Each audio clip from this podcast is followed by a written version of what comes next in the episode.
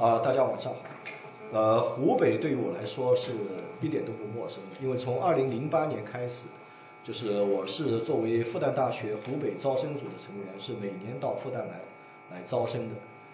而且在招生当中也碰到过很多事。呃，二零特别是二零一一年，就是因为这个抢生源的事情，我知大家可能知道，在媒体上有报道的很多，从呃。央视的新闻联播到南方周末、南方人物周刊等等，所有的媒体我都上过。因为有关招生抢生源的有些不正常的现象，首先就是我开始抨击的。那么今天谈这个问题呢，就是我想主要是啊，要涉及到现在和中国啊和日本的关系的一些主要的一些问题啊。实际上我们知道历史啊，对于呃我们来说。特别是对于中国人来说，它具有双重的这个含义。第一个，历史是什么？历史是镜子，啊，以史为鉴，可以知兴替。呃，这句话是贞观之治所提出的，啊，被认为是概括了中国历史学的精髓。第二个呢，就历史是什么呢？就是历史是幌子，因为很多的时候都是我们是以历史的名义来关照现实，来达到我们自己的目的。啊、呃，比方说。卡斯特罗啊，他在法庭上有一句非常著名的话：“历史将宣判我无罪。”那么这个历史显然不是指过去，而是指将来。那么特别谈到和美国的关系，为什么今天要谈到太平洋战争呢？主主要我想有有两点大家应该清楚的。第一个就是日本人为什么老是跟着美国人走？有很多呃同学，包括社会上有很多人都认为，主要是因为美国两颗原子弹把日本给炸趴下，呃把日本人炸得服服帖帖，所以呢，日本愿意跟着美国走。其实这个说法是不正确的，因为日本之所以呃始终绑着美国的粗腿不放，最主要的原因，并不是啊他对美国服服帖帖，而主要是因为。日本它旁边有两个庞然大物，有两个非常强大的国家，一个就是北极熊俄罗斯，一个就是中国人。这两个国家和日本既有历史的积怨，又有领土的纠葛，所以他如果不跟着美国，他的安全在他看来是得不到保障的。美国不会忘记珍珠港，就像日本不会忘记原子弹。其实日本和美国矛盾是非常深的，只是不显露出来而已。最近我们应该看到，美国和日本有些问题就开始显露出来了。比方说，有一个非常重要的一个人物，日本 N H K 的他的一个啊、呃、经营委员叫百田尚树，啊、呃，他写了一部片子叫《永远的零》。这个安倍也大加赞赏，同时他也是否定南京大屠杀的，但是我们往往只特别关注了他对南京大屠杀的否定，实际上他后面还有一些话，他说如果南京大屠杀是一场大屠杀的话，那么东京空战、广岛长崎原子弹爆炸，这些毫无疑问都是更大的屠杀，也是直接向美国人叫板的，包括安倍身边的有些他的重要的一些智囊啊，一些他的助手也公开表示出对美国的这个不满。另外还有一个大家应该比较熟悉的名称，就是中国威胁论。中国威胁论是在什么情况下提出的？也是跟美国有关的。在冷战结构解体以后，当时按照日本外务省事务次官立山尚一的说法，美国和日本就像两条在海上航行的船，一方面啊，它有互相照应的需要，但是同时也由于丧失了共同目标，两者有随时碰撞危险。而这个所谓的共同目标就是苏联。冷战结构解体以后，日本和美国的矛盾就开始突出。那么在这种情况下，日本就开始对美国说不。最典型的一个事例大家都很熟悉，那就是有石原慎太郎和索尼的总裁盛田昭夫写的一本书，日本可以说不。对谁说不？就是对美国说不。那么在这种情况下，在一九九零年八月份，日本防卫大学的副教授村井有秀，在朱军的杂志上写了一篇文章，论中国这个潜在的威胁。他的主要的目的就是要把注意力引向中国，啊，避免日美矛盾的激化。因为当时美国根据他的这个有关的这个民意调查等等，就是有百分之七十左右的美国人认为应该警惕日本的东山再起。所以在这种情况下，美国有些就是注意日本他死灰复燃、他东山再起的一些影视作品也开始问世。比方说有一部电影就叫《旭日东升》啊，一听这个名称就可以知道。直到今天为止依然如此，美国要利用日本啊，日本要依靠美国，这所以这些啊确实是在一定程度上掩盖了这个日美关系。但是实际上日美它的矛盾也是冰冻三尺非一日之寒。所以我们今天就来谈一下就太平洋战争开战和停战的历史真相。所谓的历史真相，就像刚才主持人所说的，是吧？为什么要偷袭珍珠港？我在偷袭两个字上面打了引号，并不是说否定它的偷袭，而是它有一个具体的一个原因、一个背景。另外还有一个就是日本是不是真的是无条件投降，这也是要打一个引号。我我去年在炎黄春秋第三期上面就发表了一篇文章，日本是无条件投降。严格的说，日本并不是无条件投降。那么我待会会哦会陈述一下理由。那么太平洋战争它的爆发，如果说概括的说，那就是有两个远因和两个近因。因为我们知道人文社会科学它的学习和研究和理工科它有一个明显的差别，那就是理工科的学习它是从点到面，从点到面如何来理解呢？就是理工科的学习它首先是通过学习有关的公式定理来解决问题的，啊，这种训练方式从小学就开始了，从背乘法口诀到勾股定理、面积公式、一元一次方程，到大学微积分啊、偏微方程等等，它都是有一个公式定理，由点到面去解决问题，然后再做了很多很多，比方说习题，解决了很多问题以后，然后再进行归纳，从中寻找出它具有规律性的东西。但是文科人文社会科学是反过来，它是由面到点的。所谓由面到点，就是从小学开始就是要学习概括、段落大意、中心思想啊，哪怕你那个高考写一篇读后感，你首先也是要概括这篇文章的它的核心思想啊，它的主要内容是什么，然后再深发开来，也就是它是从归纳到演绎的。所以太平洋战争也好，包括当今中日关系所存在的种种问题也好，我们都可以按照人文社会科学的方法，把它高度的概括以后，来寻找出的里面最最本质的东西。这是人文社会科学和理工科学习它的一个很明显的一个差别。那么它的共同点是，都是提出问题、分析问题和解决问题。也就是说，用通俗的话来表述，那就是是什么、为什么和怎么样。是什么提出问题，为什么分析问题，怎么样解决问题。那么美国和日本为什么会爆发战争，从远的来说，它有两大原因，有两大近因。两大原因，第一个就是排日移民法的这个颁布。因为我们知道美国啊曾经在一八六一年到一八六五年啊爆发过南北战争，就是南方的蓄奴族和北方的反对奴隶制的这些州就爆发了一场战争，这就是南方军队的所举的旗帜，这是一张画。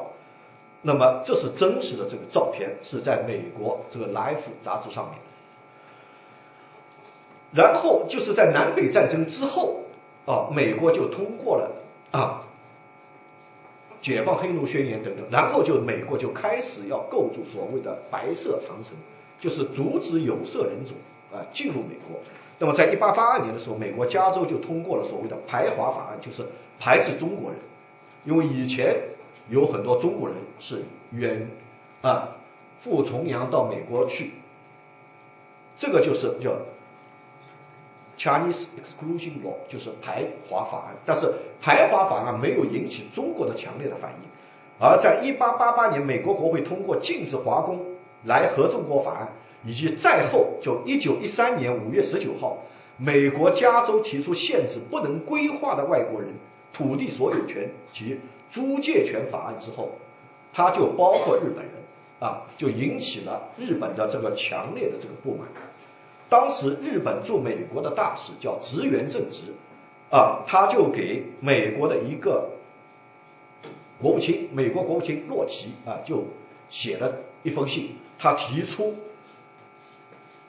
如果说美国通过这样的法案的话，将会引起 grave consequence， 将引起严重的后果。但是美国方面啊，就提出说他这封信是是一个 veiled threat， 是一种比较含蓄的、隐藏着一种威胁语言的一种表述。那么没有拒绝，没有向他那个表示认可，而且像洛奇还表示说，什么人啊到美国来是不能有其他人来说三道四，而是应该由美国自行来决定。那么在一九二三年的十二月，就美国政府向下院就提交了新的移民法案，就是禁止不能规划的外国人入国。日本就把它称作为是排日移民法，他认为主要你就是跟我日本过不去，当然实际上并不仅仅是针对日本。那么在这种情况下，就是美国的和日本的这个矛盾就开始激化，而植原正直驻美国的大使他也又因此就辞掉了这驻美大使的这个职务，而且从此以后又退出政治舞台，没有在啊从事政治方面的工作，从事外交方面的工作。那么这个法案最后就是得到了美国总统柯立芝的他的批准，这个法案正式生效。这是美国和日本结下梁子的一个开端。第二个，美国和日本结下梁子就是第一次世界大战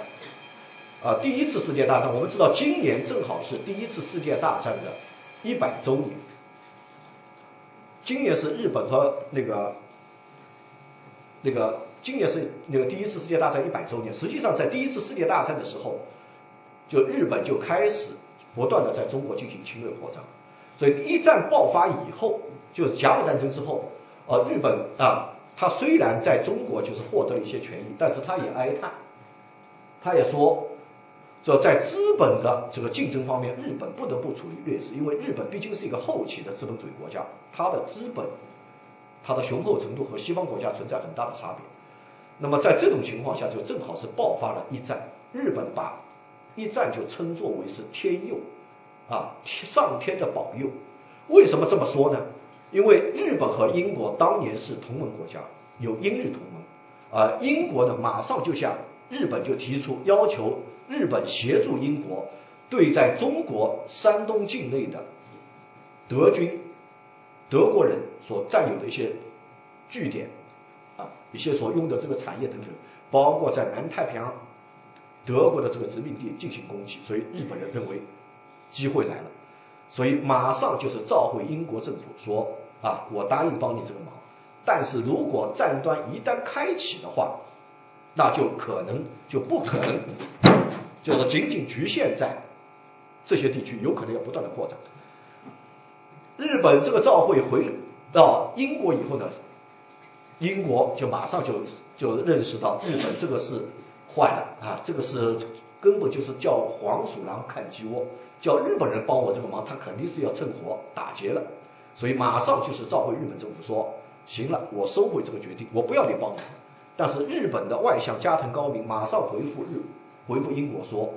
我们已经经过了内阁会议的讨论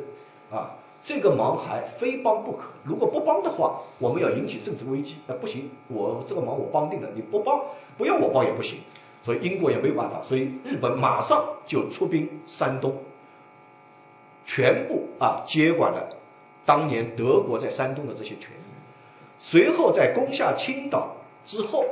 在一在攻下青岛之后，在一九一四年十一月十一号，就是当当时在光棍节这一天啊，向中国就提出了，实际上就构成了后来二十一条的最根本的一些核心的内容。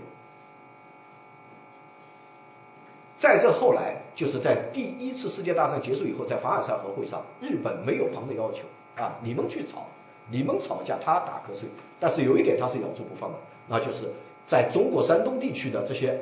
原先德国人的这些权益必须要给日本，包括在南太平洋有些岛屿等等，必须要交给日本。如果说不同意的话，他就不签字。所以后来美国等等也没有办法，只能答应他的要求。那么答应他的要求以后，日本就不断的在中国进行扩张，然后因为日本不断的扩张，美国认识到必须要遏制它的这个扩张的势头，所以在这种背景下，我们知道后来又举行了一个什么会议啊？华盛顿会议，就是建立了所谓的华盛顿体系。一战以后的凡尔赛华盛顿体系，我们都在中学里都学过。华盛顿体系主要就是针对日本，防止日本进一步扩张的。因为我们只要看一下它的有关的内容就知道，一个是四国公约，美国、英国、日本、法国，四国公约。这个四国公约它的意义是什么呢？按照美国代表团团长的说法，就是为英日同盟安排一场盛大的葬礼，解体英日同盟。原先呢不是四国同盟，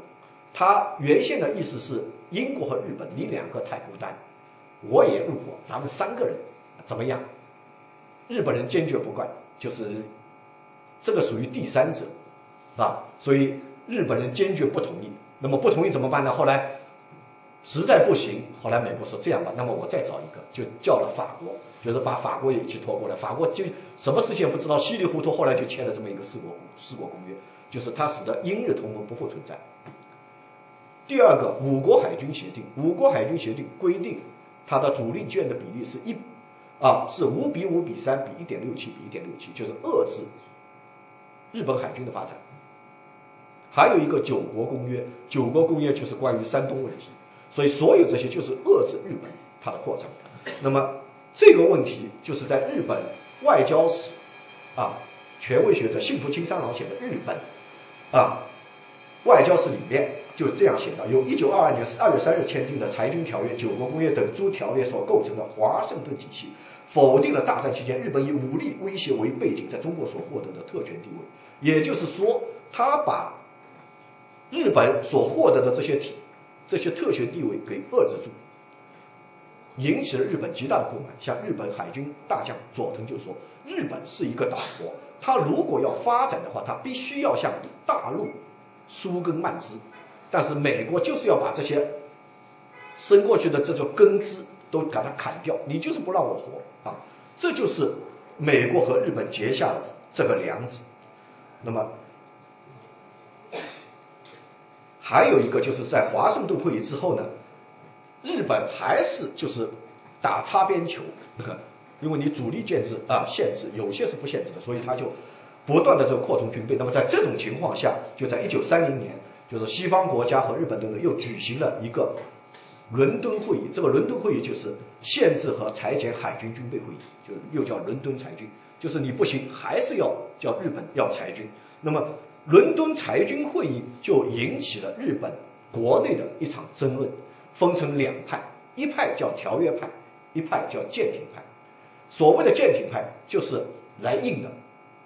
他认为不应该服从屈从于西方国家啊。还有一派叫条约派，就是以若龟里次郎为代表的。若龟里次郎我们看就是以后也当了两次的日本的这个首相，他当时是谈判代表。那么他在这个首相滨口雄信啊，他在首相滨口雄信啊，这个是邦口雄信，在中文一般读成滨口雄信啊，就是横滨也是也是横邦啊。在他的支持下呢，最后就签署了这个条约。那么签署这个条约以后呢，这些军舰派、一些舰艇派的一些人就非常的不满，就刺杀了滨口雄信啊，滨口雄信最后是被他们刺杀的。这个就是滨口首相遭难现场，被他们打了一枪，肚子中了一枪，所以中了一枪，当时没事送到医院里去。送到医院里去以后，那些记者就成天守在医院周围，有的搭着这个自己的简易的帐篷，就等着一个消息。什么消息？在座很多，我想大多数都是医学生嘛，都都知道，就他们都等着一个什么消息呢？就是滨口首相在手术以后放屁了没有？后来滨口这个屁还是终于没有放出来，所以后来就死掉了。三零年，我们由此可以知道，就日本它的这种军国主义势力就开始抬头三一年就发生了九一八事变，就是由关东军一些少壮派的一些军人所发动的。那么我刚才说的是两个是原因啊，那么三一年就是是实际上也是和美国有关的。为什么呢？就是提出满蒙占有论，就是要提出要占领中国满蒙地区的是日本关东军的主任作战参谋啊，他认为要占有满蒙主要是四个理由。第一个就是要解决昭和恐慌问题，因为当时正好发生这个经济危机。第二个是获取一个原料和资源产地。第三个是建立一个防输的隔离带。第四就是我要必然爆发的日美战争做好准备。在一九三零年的时候，关东军主任作战参谋石原莞尔他已经预见到日美必有一战，后来十年之后被他这个预言所言中了。那么石原莞尔提出的这个理论就叫世界最终战理论，他还就此专门写了一本书。中国社会文献出版社前些时候他们问我这本书有没有这个出版的价值，我说价值肯定是有的，问题是你这本书能不能出的问题。那么导致日美矛盾激化的两大要素是什么呢？就是第一个就是日德意三国同盟协定的签署，因为我们知道在一九三六年的十一月二十五号，日本和德国签署了一个反共产国际协定，就通称日德共同防共协定。但是这个日德共同防共协定它并不是军事同盟，它不是军事同盟。那么围绕着这个问题，就是三九年一月六号，就德国向日本和意大利提议建立三国同盟，提议建立三国同盟，啊、呃，咱们三个一起干。那么在这种情况下，当时日本的首相叫平沼骐一郎。平沼骐一郎呢，他在半年里面举行了七十次五项会议，是七十次五项会议。我们知道现在日本有一个四项会议，首相、内阁官房长官，还有一个外务大臣和一个防卫大臣，就是内阁里面还有一个内阁，啊，是决策机构。日本当年也是如此。五项会议主要就是首相、藏相、海相、陆相啊、外相，就是主要是这个五项。五项会议的就举行了七十次五项会议，来商量是不是应该和德国、意大利签署三国同盟条约。呃，因为五项在日语里面叫国笑，就是一升一斗，这个升读音是一样的，所以日本当年就流流行着一句话，叫今天也是五升，明天也是五升，这么多五升就是凑不成一斗。为什么凑不成一斗呢？这主要和日本啊军队内部的矛盾有关，就是日本陆海军上层在是不是要签署三国同盟条约方面是意见是尖锐对立的。陆军首领是主张结盟的，比方说参谋总长协院公载仁亲王啊皇族啊，他向那个天皇就递交了一份大本营陆军部关于缔结日德意协定的意见，他坚决主张应该缔结这个三国同盟条约。为什么要同意强调要缔结三国同盟条约呢？因为陆军主要是承担着，它主要是对付苏联，他认为可以拉着德国一起来对付苏联，这个不错，让那个苏联两面受到夹击。德国也好，日本也好，苏联也好，这些国家就它的地缘环境来说的话，它实际上最大的忌讳就是什么呢？就是避免两线作战。像德国也是啊，一边法国一边那个苏联，日苏联也同样如此，所以他在第二次世界大战的时候签了一个苏德互不侵犯条约，签了一个日苏中立条约，他想置身事外，都是如此，因为他想拉着德国一起来对付苏联啊，所以他从这个考虑啊、呃，就是提出应该要签署。但是海军的三鱼鸟，也就是三只鸟，是反对结盟的。海军三个主要的人物啊、呃，一个是海军大臣米内光政，一个是海军省次官山本五十六，还有一个是军务局长井上成美。他们三个人是坚决反对的，因为海军他认为如果要缔结三国同盟条约，因为我们知道缔结三国同盟条约它必然的就是你如果跟德国和意大利结伙，它必然要矛盾就对准美国和英国啊，所以他们是坚决啊不同意这么做的。那么尤其是山本五十六就是更加是坚决的反对的啊，山本五十六反对这个缔结日德意三国同盟条约，而且他还专门写了遗书，叫《述志》。这个《述志》就是说，丹可摩而不可夺其色，然可伐而不可灭其香，子孙可灭此之不可夺。很多陆军甚至要暗杀他，但是他就留下遗言，我就是死不同意。因为他很清楚，山本五十六他是在美国留学过、工作过的，啊、呃，他知道底特律汽车有多少，他知道西部的石油有多少，他知道美国卖这个蔗糖是不用凭票的。日本的国力和美国相差太远了，啊、呃，你要跟美国人干根本不是对手，所以他是坚决反对的。所以在这种情况下，后来海军大臣要换人的时候，有人提议让山本五十六来干这个海军大臣，但是他的前任就是前当时的这个海军大臣米内光政就说，还是让他当联合舰队司令，这样对他的安全有保障。因为联合舰队司令的话，他在哪里办公啊？主要就是在太平洋上，你要去刺杀他，还颇费周折啊，这个还很麻烦。当然，他的那个联合舰队司令部是在什么地方？是在陆上。我是日本庆应大学的客座教授，联合舰队司令部就在庆应大学日吉校区里面，它就是建在大学里面。这是日本人狡猾的地方，你要轰炸的话，等于轰学校，这个要引起国际舆论的谴责。所以美国人知道联合舰队司令就在那个庆应大学里面，而日本排行老三的大学，他也没法炸。那么联合舰队司令他一半在上面，一半是挖在地下，这个钢筋混凝土，如果要炸也不是轻易能够炸进去。那么所以在这种情况下，日本很多人都说是是山本五十六和岛田繁太郎是安反的位置，也是后来因为山本五十六考虑到他的安全，不要他当海军大臣，所以这个职务后来就是由岛田繁太郎担任的。而山本五十六严格的说，他并不适合担任联合舰队司令，因为他舰长都没有当过几个月。他并不具有真正的指挥作战的这种能力啊，但是主要当时出于这个考虑，让他当了那个联合舰队司令。那么在这之后，就是有一件事是对这个签署三国同盟条约是非常有利的，那就是北进的失败。世界著名战略遗址张古坟、洛门汉，我们知道这两仗啊，日本人被这个老毛子打得鼻青脸肿啊。我们知道被老毛子打得鼻青脸肿，知道日本人知道这个老毛子厉害，根本不是他的对手。那么更重要一点，那就是在三九年的八月二十一号晚上，当时德国的外长里宾特洛甫，德国外长里宾特洛甫呢，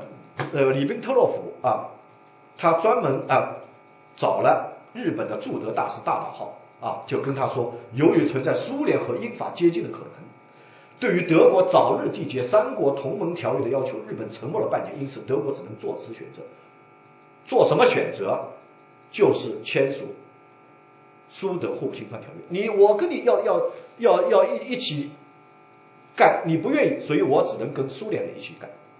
所以就签署了苏德互不侵犯条约。在签署苏德互不侵犯条约的时候，里宾特洛甫啊、呃，就是八月二十二号专门赶到莫斯科。然后签署这个条约的时候，他跟斯大林提出，是不是在这个条约里面，呃，再写一些苏德亲善、苏德友好这样的那个字语？就斯大林就冷冷的对他说：“这么些年是吧，你们竟往我们脸上抹了那么多屎，还不是抹黑了，抹了屎啊！这这些年了，你们往我们脸上抹了这么多屎，能互不侵犯就不错了，就不要再谈什么友谊了。”苏德互不侵犯的条约的签署，毫无疑问我们知道，它实际上北京根本不可能，你要拉德国打苏联已经不可能了，苏联和德国已经签署了互不侵犯条约。那么另外还有一点，就是我们知道，就是苏德互不侵犯条约九月一号签署，九月十七号苏联就出兵波兰，因为它苏德互不侵犯有一个秘密协定，所以九月一号德国发动那个白色方案进攻波兰以后，九月十七号，苏联红军就以保护他的乌克兰和白俄罗斯同胞的名义出兵波兰，把这些地方我要保护我的同胞就保护起来。大家看，就是有时候历史是确实有很多惊人之处。现在那个乌克兰，他又是声称要保护他的这个俄罗斯的同胞，因为因为乌克兰克里米亚地区百分之八十是俄罗斯人，又来来又玩这一套。所以西方人就不干了，等于是等于是你这个是是支持人家分裂，而且是出兵侵略人家的国家。那么在这种情况下，就是已经已经就是要要北京要拉这个德国对付苏联已经毫无希望的情况下，九月十九号日本御前会议就决定缔结日德以三国同盟条约，把这个作为国策。那么九月二十七号啊，九月二十六号，日本军队进驻法属印度支那，也就是说签署三国同盟条约和进军法属印度支那是是激化和美国和西方国家矛盾的两个主要的原因。一个就缔结三国同盟条约，你想呢？我们知道九月一号，接下去就德国就是就是要进攻进攻法国以后，接下去就是实行海狮计划要打那个英国。那么你跟德国缔结这个同盟条约，毫无疑问就是直接就针对着我来，因为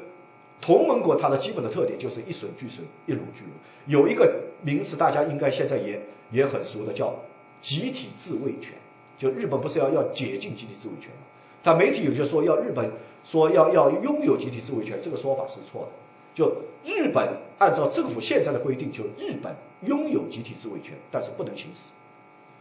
集体自卫权是怎么一回事呢？我简单的做一下解释，就是根据联合国宪章第五十一章的规定，同盟国家可以行使集体自卫权，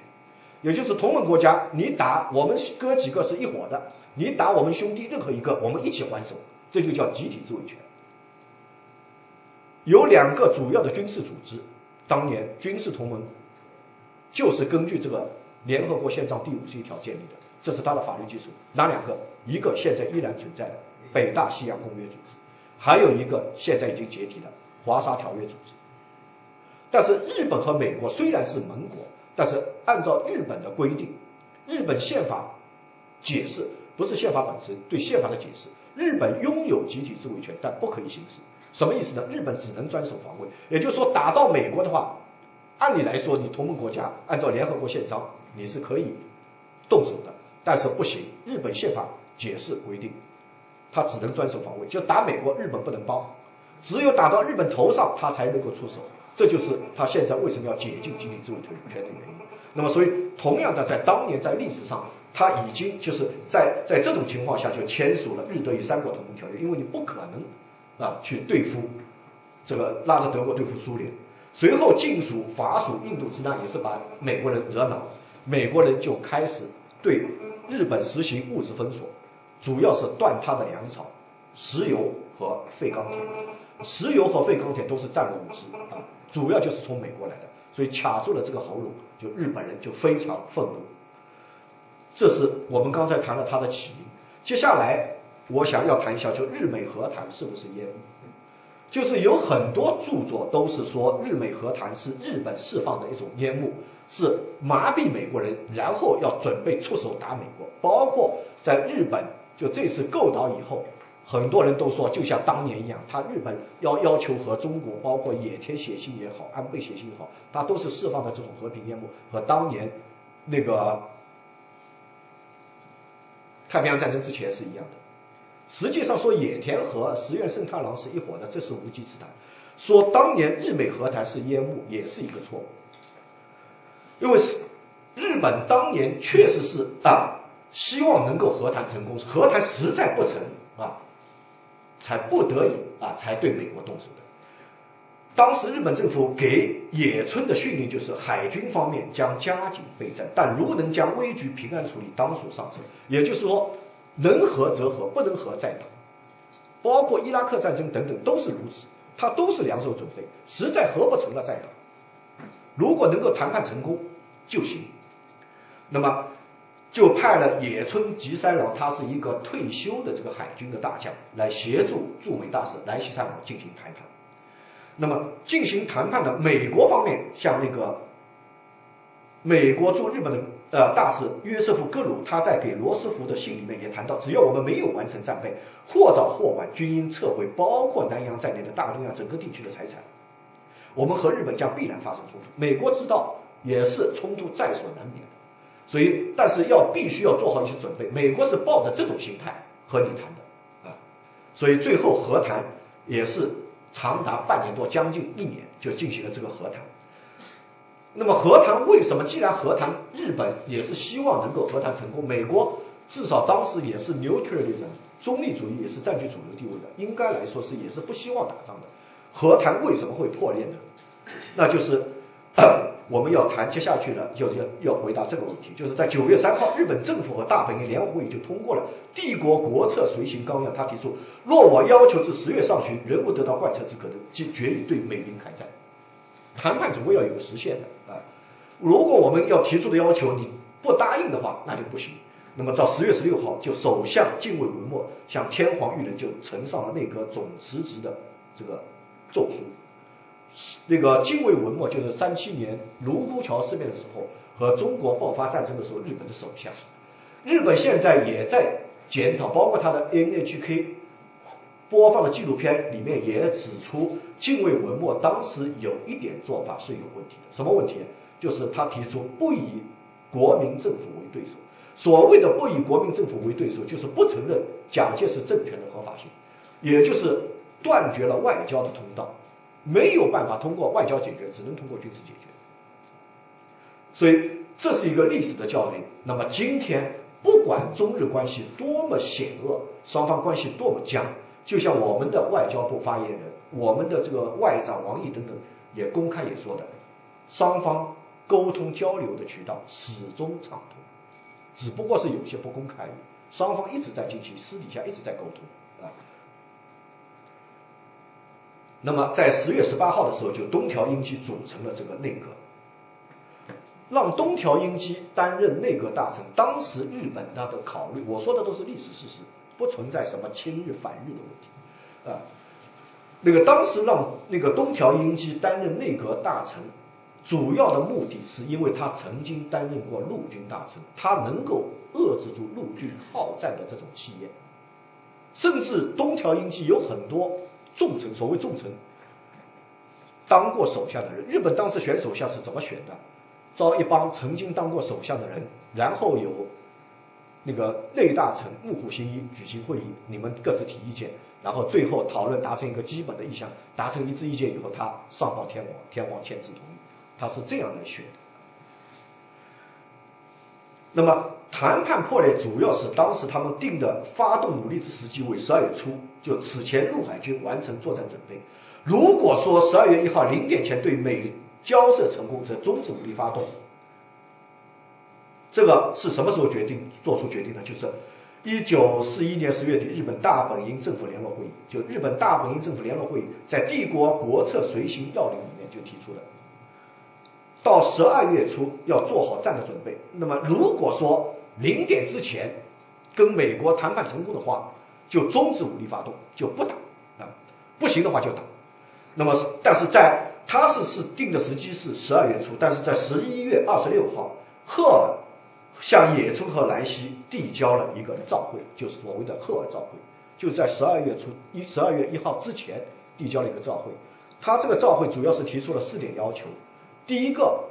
所有的日本军队就撤出中国的领土，包括在九一八之前占领的领土，九一八之后占领的领土。第二个，不承认除了重庆政权、国民政权之外的任何政权，就是也就是说不能承认汪精卫政权。第三个，废止所有在中国的治外法权。第四个，不得建立影响太平洋安全稳定的三国同盟条约。这四条规定，日本一条都不能接受啊！就是也就是说。讲的通俗一点，美国的要求就是要求日本，你十多年来白玩一场，你给我退回到华盛顿体系那个时候去。所以在这种情况下，日本认为这个是无法接受的啊，这是无法接受的。所以在十二月一号，就日本就举行御前会议，基于十一月五号确定的《帝国国策随行要领》。与美国进行了交涉，但未能奏效。帝国决定对美英和开战。谈判彻底破裂以后，日本决定对美英和开战，这就是开战的这个起源。那么我为什么要呃发这几张照片？这个是当时御前会议的情景，这个是天皇裕仁，这个是 Sugamo Prison， 就是巢鸦监狱，就是关那个甲级战犯的。一战就二战以后甲级战犯的地方，巢鸦在东京巢鸦。这个人叫广田弘一，他是七个被绞死的甲级战犯里面唯一的一个文官。那么根据在巢鸦监狱里面对他的聆讯，东京审判是场面大的，他不是一直在进行的，但在巢鸦监狱里面一直在进行调查聆讯、呃、不能说是审问啊。根据广田弘毅的这个交代，根据广田弘毅的交代，在这个御前会议上，天皇啊没有发言，但是他点了点头，也就是说天皇是认可对美英海战发动太平洋战争，这就涉及到一个天皇的战争责任问题。也就是说，天皇有没有战争责任是不值得讨论的啊，这我们接下来也会会会讲到，天皇毫无疑问是有战争责任啊，这个是不值得讨论的问题。所以最初的时候，他们准备给天皇定一个罪名，就是 conspiracy， 就是共谋罪。你不是一个人决定，至少你是参与一起谋划建立的啊。也就是说，谈判刚才说了，谈判为什么会？第三个就是为什么是偷袭？为什么要偷袭？这里我们要说到几个词，啊、呃，这个人啊叫保坂正康，他被认为是日本研究昭和的第一人啊、呃，也是我的一个朋友。他调查了三千多个昭和时代的重要人物，比方说东条英机的太太东条圣子，比方说当时的企划院总裁铃木正一等等。所有的重要的人物，所以在三千多将近四千个人里面，就是选了六十九个人，选了六十九个人写了一本书，叫《不可忘记的昭和时代的人》。随后我把这本书翻译成中文，取名叫《昭和时代见证人》。那么他当时就是专门访问了一个担任日本野村吉三郎和来西三郎他们担任他们。这个翻译的一个人就了解了当时的这个情况，最后证实确实很多资料里面所说的原先日本不想偷袭，是最后是出了一些故障，最后变成了偷袭。十二月六号晚上八点五十六分，日本大使馆接到了外务省的一份紧急电报，说明天有一份非常重要的文件要发到你们这儿，你们必须准时在一点钟交到美国国务卿赫尔手里。那么由于这份文件非常重要，所以呢，就是野村吉三郎和来西三郎他们收到了这份文件以后，然后就是到了一点钟的时候之前，十二点多他们就开始收发文件，那边文件就发过来了。由于非常重要，就是到叫一等秘书，就是江市大使馆的一等秘书奥村胜藏。奥村胜藏和燕世学，就主要是奥村奥村胜藏让他来收发。奥村胜藏是什么呢？有一个我们到大家知道，就是日本天皇和这个麦克阿瑟两个人会见的时候，道格拉斯麦克阿瑟和天皇两个人会见的时候，旁边只有一个人在场，就是这个翻译。哪个翻译？就是奥村胜藏，他担任翻译的，所以很多情况他了解啊。麦克阿瑟说，天皇当时承承认他应该负有战争责任，在在那个麦克阿瑟的回忆录里面也写到这一点，但是在日本公开报道里面绝对把这一句删掉了，说不存在，不能够让天皇自己来承认我是有战争责任的，这个麻烦大了啊。那个这个就是奥村胜藏。后来到七十年代初的时候，奥村胜藏在《文艺春秋》里面写了一篇文章，就透露了这个细节，但是他没有说清楚，所以这个后来就成了一个谜。那么。有奥村胜藏他来接受这个文件，但是他不是职业打手啊，所以打打打字打打出错，不像现在电脑比较方便啊，改几个字去，一打只要出现一点错误的话，你必须要重新打，所以又打又出错，又打又出错，所以等到这个文件送过去的时候，已经是两点二十五分了，送到美国国务卿赫尔手里的时候两点二十五分，这个差了一个小时二十五分钟，影响非常大，因为。日本之前他也也是商量，日本之前也商量，就是要不要事先向美国挑明下最后通牒，我不跟你谈了，呃，我跟你进入战争状态。但是如果告诉美国的话，他的整个的计划就没有办法顺利的执行。美国一有防备的话，你就不能够顺利执行。但是如果不告诉的话，那就是违反海牙公约、海牙第三公约，不宣而战。我们知道日本也是海牙公约的签约国啊，一九啊一九零一九零七年啊签署的海牙海海牙公约国，就是规定，因为战争作为国与国之间矛盾不可调和的产物，它是符合国际法的，只不过是在战争当中必须要遵守各种规定，比方说如何来处理战俘，第二章就是明确的规定如何来处理战俘，啊，包括如何来处理间谍，在开战之前必须要宣战等等。所以最后商量来商量去呢，他想打一下擦边球，告诉是告诉，但是提前半个小时告诉，啊，我提前半个小时告诉你，我也算是算算是告知了，我也算是宣战过了。但是不想他这个由由于接收这个这个电文出差错，所以就迟到了。那么迟到了以后，奥村胜藏啊、呃，把这个情况啊、呃，实际上就是把这个问题就给给搞砸了。那么野村吉三郎和来西三郎他们就赶到美国大使馆啊，不，赶到美国国务院，把这个文件交给美国国务卿赫尔的时候，赫尔冷冷地说了一句：“说我从事公职五十多年，我从事公职五十年，从来没有收到过这么虚伪的文件。”为什么说这么虚伪的文件？野村吉三郎和来西三郎哈不知究竟，因为这个这个文件里面本身他们读不出什么，因为他们不了解有关的背景。对日本的，就对美国的这个珍珠港的攻击，他是绝密的，没有几个人知道。那么等到他们回到大使馆之后，才知道他们这下坏了，误了大事。因为实际上在这之前，就是已经就是南云忠一带领的特遣舰队三十艘军舰，已经对美国珍珠港开始进行了猛烈的攻击，也就是说，已经造成了偷袭不宣而战的这个事实。那么我这里就是又要回回答一个问题，就是说为什么要选择十二月初开战？为什么要选择十二月初开战？为什么是谈判就是必须要到十一月底截止的？就主要有几方面的原因。第一个原因，就美根据日本一次又一次的那个沙滩、沙盘和图上军演啊，认为就是如果日本的整个的海军力量能够达到美国百分之七十的话，那就是难度嘎干不来，就是可以有可能有取胜的可能，就是局部打一场的话，达到百分之七十，有可能可以干一下。那么不仅是这个因素，还有第二个因素，那就是那就是十二月初正好是冬天，冰天雪地，它可以避免苏联趁机从那边压过来，避免腹背受敌啊。北方那那边冬天就这个时候苏联过不来的，这第二个原因。第三个原因，那就是如果再不开战的话，按照幕府信一内大臣天皇最侧近的人，呃，他的日记是很具有那个史料价值的。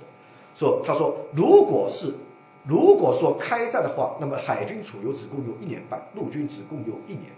日本油已经不够了。所以就像采访企划院总裁铃木真一时候说的。他说很多民众就说日本资源这么贫乏，油都没有，资源这么贫乏，包括这个弄这三八大概，日本也是反复研究的，就是用这个连发是吧，像 A K 四十七 这样像那个自动步枪连发，还是还是打够够那个三八大概一枪一枪打，后来决定还是与其一百发子弹消灭消灭一个敌人，还不如一发子弹消灭敌人，哪怕是五十发。冲锋枪我们知道这个损耗很大。所以，所以日本不是不会找冲锋枪，它也是只要是资源贫乏。说实际上是这个问题相反了。说很多人说资源不够，为什么还要发动战争？他说说反了，正因为资源不够，所以要发动战争。啊、呃，这句话就被用作保坂正康采访他的一个标题：因为资源不足，所以发动战争。那么还有就是美国和英国也在备战，时间拖得太长，就是对他们日本不利。第五个就是气候条件，因为十二月份的时候。珍珠港那边相对来说海浪等等气候条件比较好，如果再往后推的话，那就不利于超低空飞行，不利于进行突袭作战。那么我们知道有很多人都说，实际上罗斯福哦是美国，他是知道日本要偷袭的，故意放他来，故意让日本来打。你说有的人说这怎么可能呢？我明知道日本已经已经破译了他的有关的这个密码了，已经知道了，为什么还让日本来打呢？这里我们要就是要要说明一下，就是首先第一个我们要知道，就是在一九四零年九月份，美国的科学家他确实已经研制成功了可以破译日本密码的密码，就叫 magic 魔术。四一年七月一号到十二月七号期间，日本外务省与驻美使馆之间有多达二百十七份电报全部被破译。日本驻檀香山总领事馆发出的军事情报一份不漏的全被窃听和破获了。写这本书的叫石松让，他就是在参谋本部工作的，他对具体的所有的情况非常清楚，他就写了一本书，就叫《日美情报战》。那么问题是，这本书也是他写的，呃，走向珍珠港的三百六十五天。那么既然如此，为什么美国不进行充分的这个防范呢？有一个很重要的原因，就是我们知道，在十一年十一月二十五号傍晚，当时美国总统罗斯福、国务卿赫尔、陆军部长史汀森、海军部长洛克斯、总参谋长马歇尔和作战部长塔斯塔克等等都被罗斯福召去开会了。罗斯福就对他们说，不能不等日本首先发动攻击。为什么呢？我们知道美国它的外交是呈一个井字形，就是这是我的概括。所谓的井字形，两竖两横，两竖就是理想主义和现实主义。理想主义强调美国的价值观，美国的自由民主制度，强调要向全世界推广这些东西啊。现实主义就是强调美国的国家利益，美国的国家安全。这两条竖线的代表人物，就一个大家可能也比较熟悉，是日裔的美国学者啊，叫弗朗西斯·福山，他写了一本书叫《历史的终结和最后之人》，就是在在柏林墙倒塌以后，福山做了一个演讲，叫《历史的终结》，就是按照他的观点，历史的发展不仅仅是物质文明和精神文明，而且是意识形态，而且主要是意识形态的冲突。那么随着柏林墙的倒塌，随着共产主义意识形态全面的消亡，随着美国是自由民主的胜利，整个世界将在科技的引领下实现经济的全球化。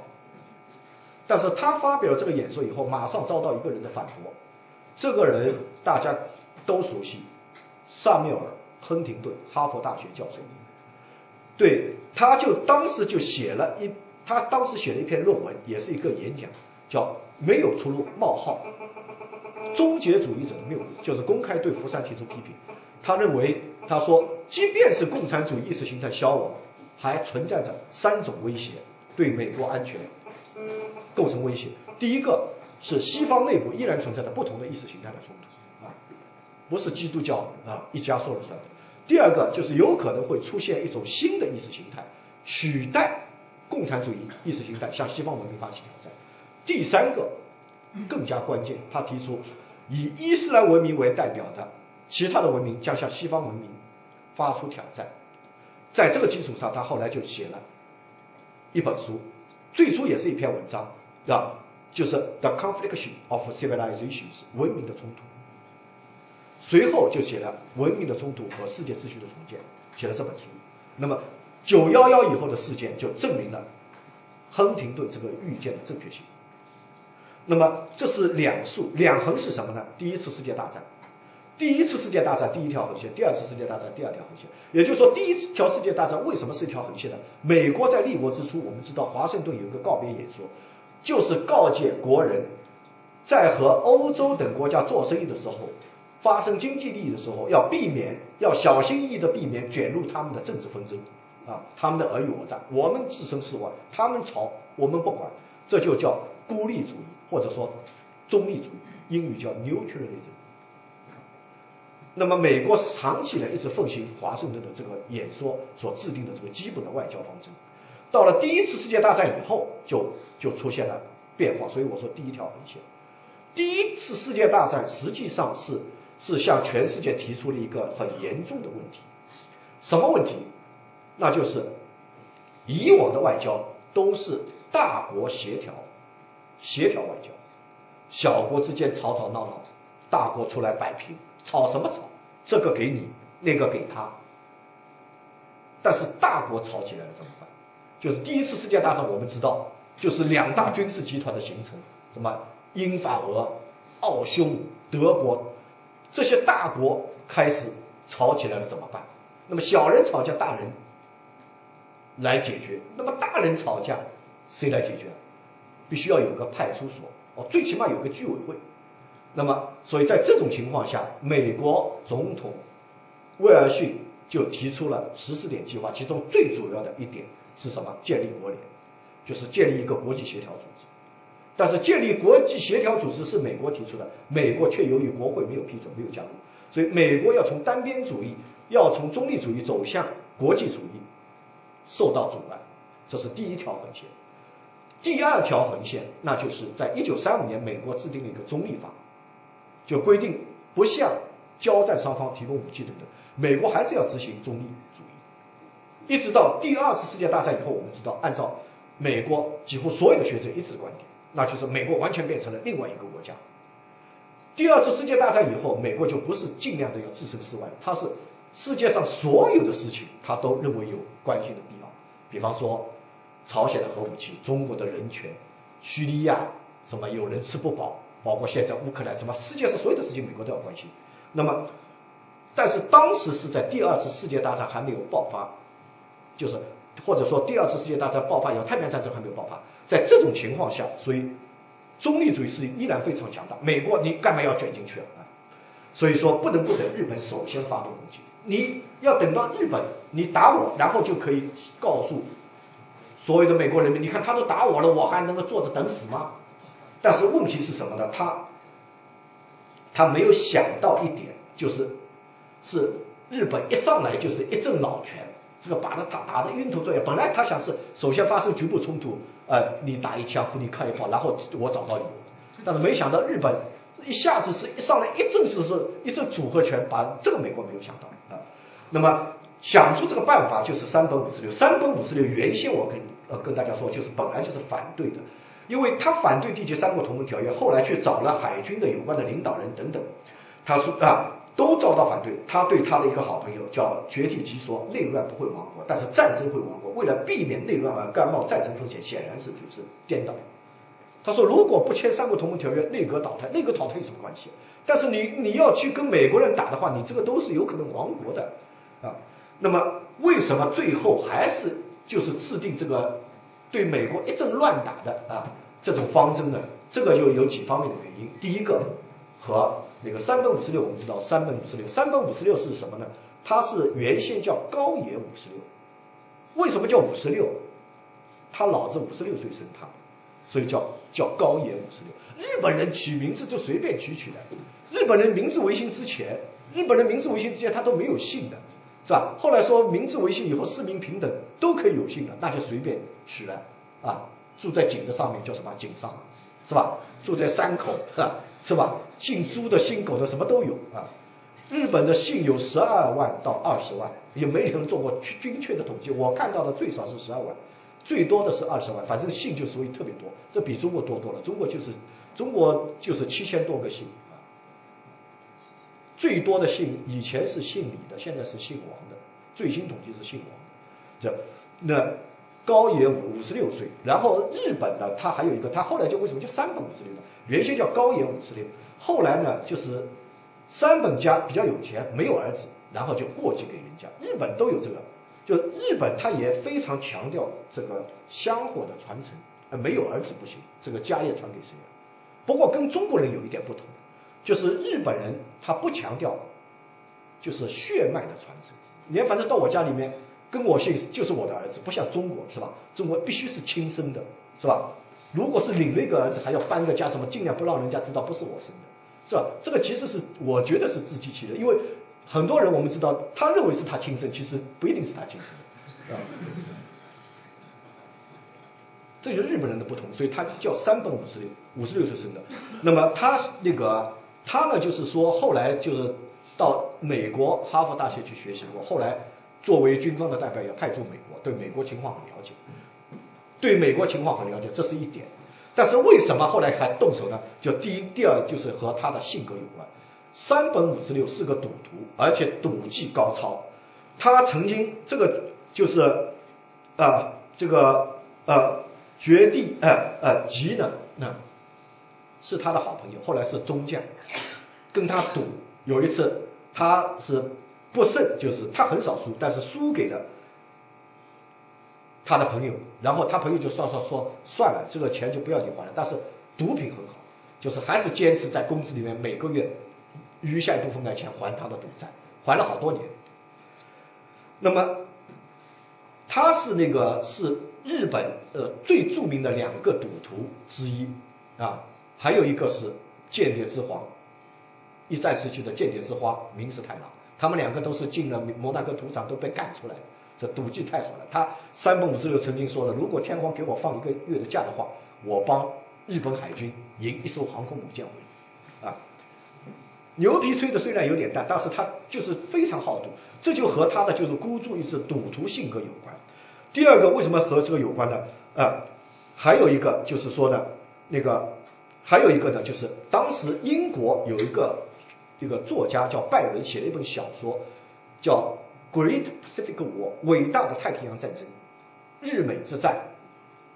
里面描述的情景和后来在珍珠港时候运用的完全一致。啊，这本书对山本五十六启发很大，因为这本书是日本海军学校，日本海军学校的他的教学参考书，所以他当了联合舰队司令以后，就命令他的部下都要读一读这本书，里面描述的就和偷袭珍珠港一样。另外还有一个，他下面有一个，他下面就是有一个参谋叫草鹿龙之介，这个也是少壮派，也是很有眼光的。他向山本五十六提出，如果日美之间发生战争的话，必须要对珍珠港进行攻击。还有一个他认为是可以一战的，就是因为日中和日俄战争，日中战争和日俄战争它有一个共同的什么特点？一场关键的海战决定了整个胜局。日中战争、甲午海战、大东欧海战是吧？丰岛海战，就是海战就是最后奠定了它整个的胜局。第二个日俄战争，它也是最后也是主要是什么？对马海战啊，日本海海战。所以他认为整体上干不过你，但是我有你百分之七十的实力，我狠狠的捶你一顿，然后在局部取得胜利是可能的。那么所以他在一九四一年九月十五号最后向那个海军大臣吉川谷治郎提出，是不是可以不要尽量避免开战，不行以后又去找了海军军令部总长傅建功，也是皇族，最后都说不行，你算了，这个看样子这个不可避免。在那个在战争必须要做好准备的情况下，山本五十六他就向永野修身元善就递交了一份作战计划啊。那个他说，在日美战争中，我首先应随行之要领是在开战之初即对敌主力舰队进行毁灭性猛烈袭击，达到使美国海军和美国国民一蹶不振的程度，使之志气沮丧，唯其如此，方能占据东亚之要境，立于不败之境地，方能建设并维持东亚共主权。也就是说，他提出呃，要么不打，他提出如果要打的话，必须要一鼓作气，猛烈袭击，打得他一下子趴下。所以在这种情况下，他就制定一个作战计划。日本当时总共是有十艘航空母舰，他组建了一个特遣舰队，去了六艘航空母舰，整个的这支舰队是六三十艘军舰，其中六艘航空母舰，一半以上就去了。那么在得到永野修身元帅批准以后，就是以大海令第一号就批下去，然后就做好这个准备。所以这就是为什么所谓的罗斯福阴谋，也就是说刚才说了罗斯福阴谋，美国知道日本有可能要对他动手，要等你来，但是他没想到一下来了三十艘军舰，这一点他是没想到的。所以一阵子猛锤砸得美国一下子稀里糊涂，他也不清楚具体的攻击目标是在什么地方，他怀疑是珍珠港，但是并不确定。那么在这种情况下，就山本五十六在十一月十三号就向部下下达了命令，十二月 X 日将对美英开战，现预定 X 日为十二月八日。如果此前在华盛顿与美国的交涉取得成功，将在前一天的午夜一点向攻击部队发出反航命令。也就是说，说日本释放和平烟雾这种说法确实是不成立。日本直到最后一刻，他都是抱着一丝幻想，如果谈判能够成功，终止攻击，就地返航。那么他提出就地返航，联合舰队副司令也是特遣舰队总指挥南云忠一就不干了，他说不行，面对眼前的敌人不打，反而打道回府，将会影响士气，他不同意这么做。还有一个军官就讲得更加俏皮了，他说这就好比是尿杀了一半，然后赶紧终止。他说能行吗？上卫生间去撒尿，撒了一半，紧急刹车，回教室去，这个多难受啊！他说这个绝对不行啊、呃。但是南那个三分五十六还是他是坚决的说这个是作战命令啊，不容讨价还价。如果谁说你觉得说杀掉杀了一半不爽的话，我让你现在开始就杀不成那样，你信不信？啊，那么没有办法，所以最后就是在十一月二十六号上午六点钟，也就是说要在在那个赫尔提出照会的同一天，同一天上午，他们已经部队已经出发了。南云卓一就率领特遣舰队驶离南千岛群岛的折桌岛的淡光湾，向夏威夷进发。这个折桌岛就是北方四岛之一，十五色弹国后折桌折桌岛，向夏威夷进发。这个就是当时进发的这个情景。那么在十二月一号，我们知道日本当时那个会议就决定对美英和开战，他们特遣舰队旗舰赤城号南云忠一就收到了电文，这个电文上面只有短短几个字：攀登新高山幺二零八，意思就是执行新的作战计划，十二月零八号动手，十二月八号动手。所以马上南云忠一命令所有的部队实行无线电静默，关闭发动机，前行啊。那么到了十二月七号，当地时间凌晨六点和七点十五分，就是航母上总共是三百五十三架飞机分两批起飞，发起这个攻击，就是珍珠港被他一阵砸的是一塌糊涂，这个令美国非常震惊，所以美国非常之恼火，特别是那个亚利桑那号军舰啊，总共是一千多个人被那个他们攻击以后就沉下去，有七八百人是在下面活活闷死掉的啊，活活闷死的，原先也是滴滴答答电报拍上来，就是里面还有还有活口活着人，到后来就逐渐逐渐生意消失了，因为当时条件没有办法，根本没办法打了，这么大一艘军舰沉下去没办法打了。所以有一个美国的高官到广岛去访问，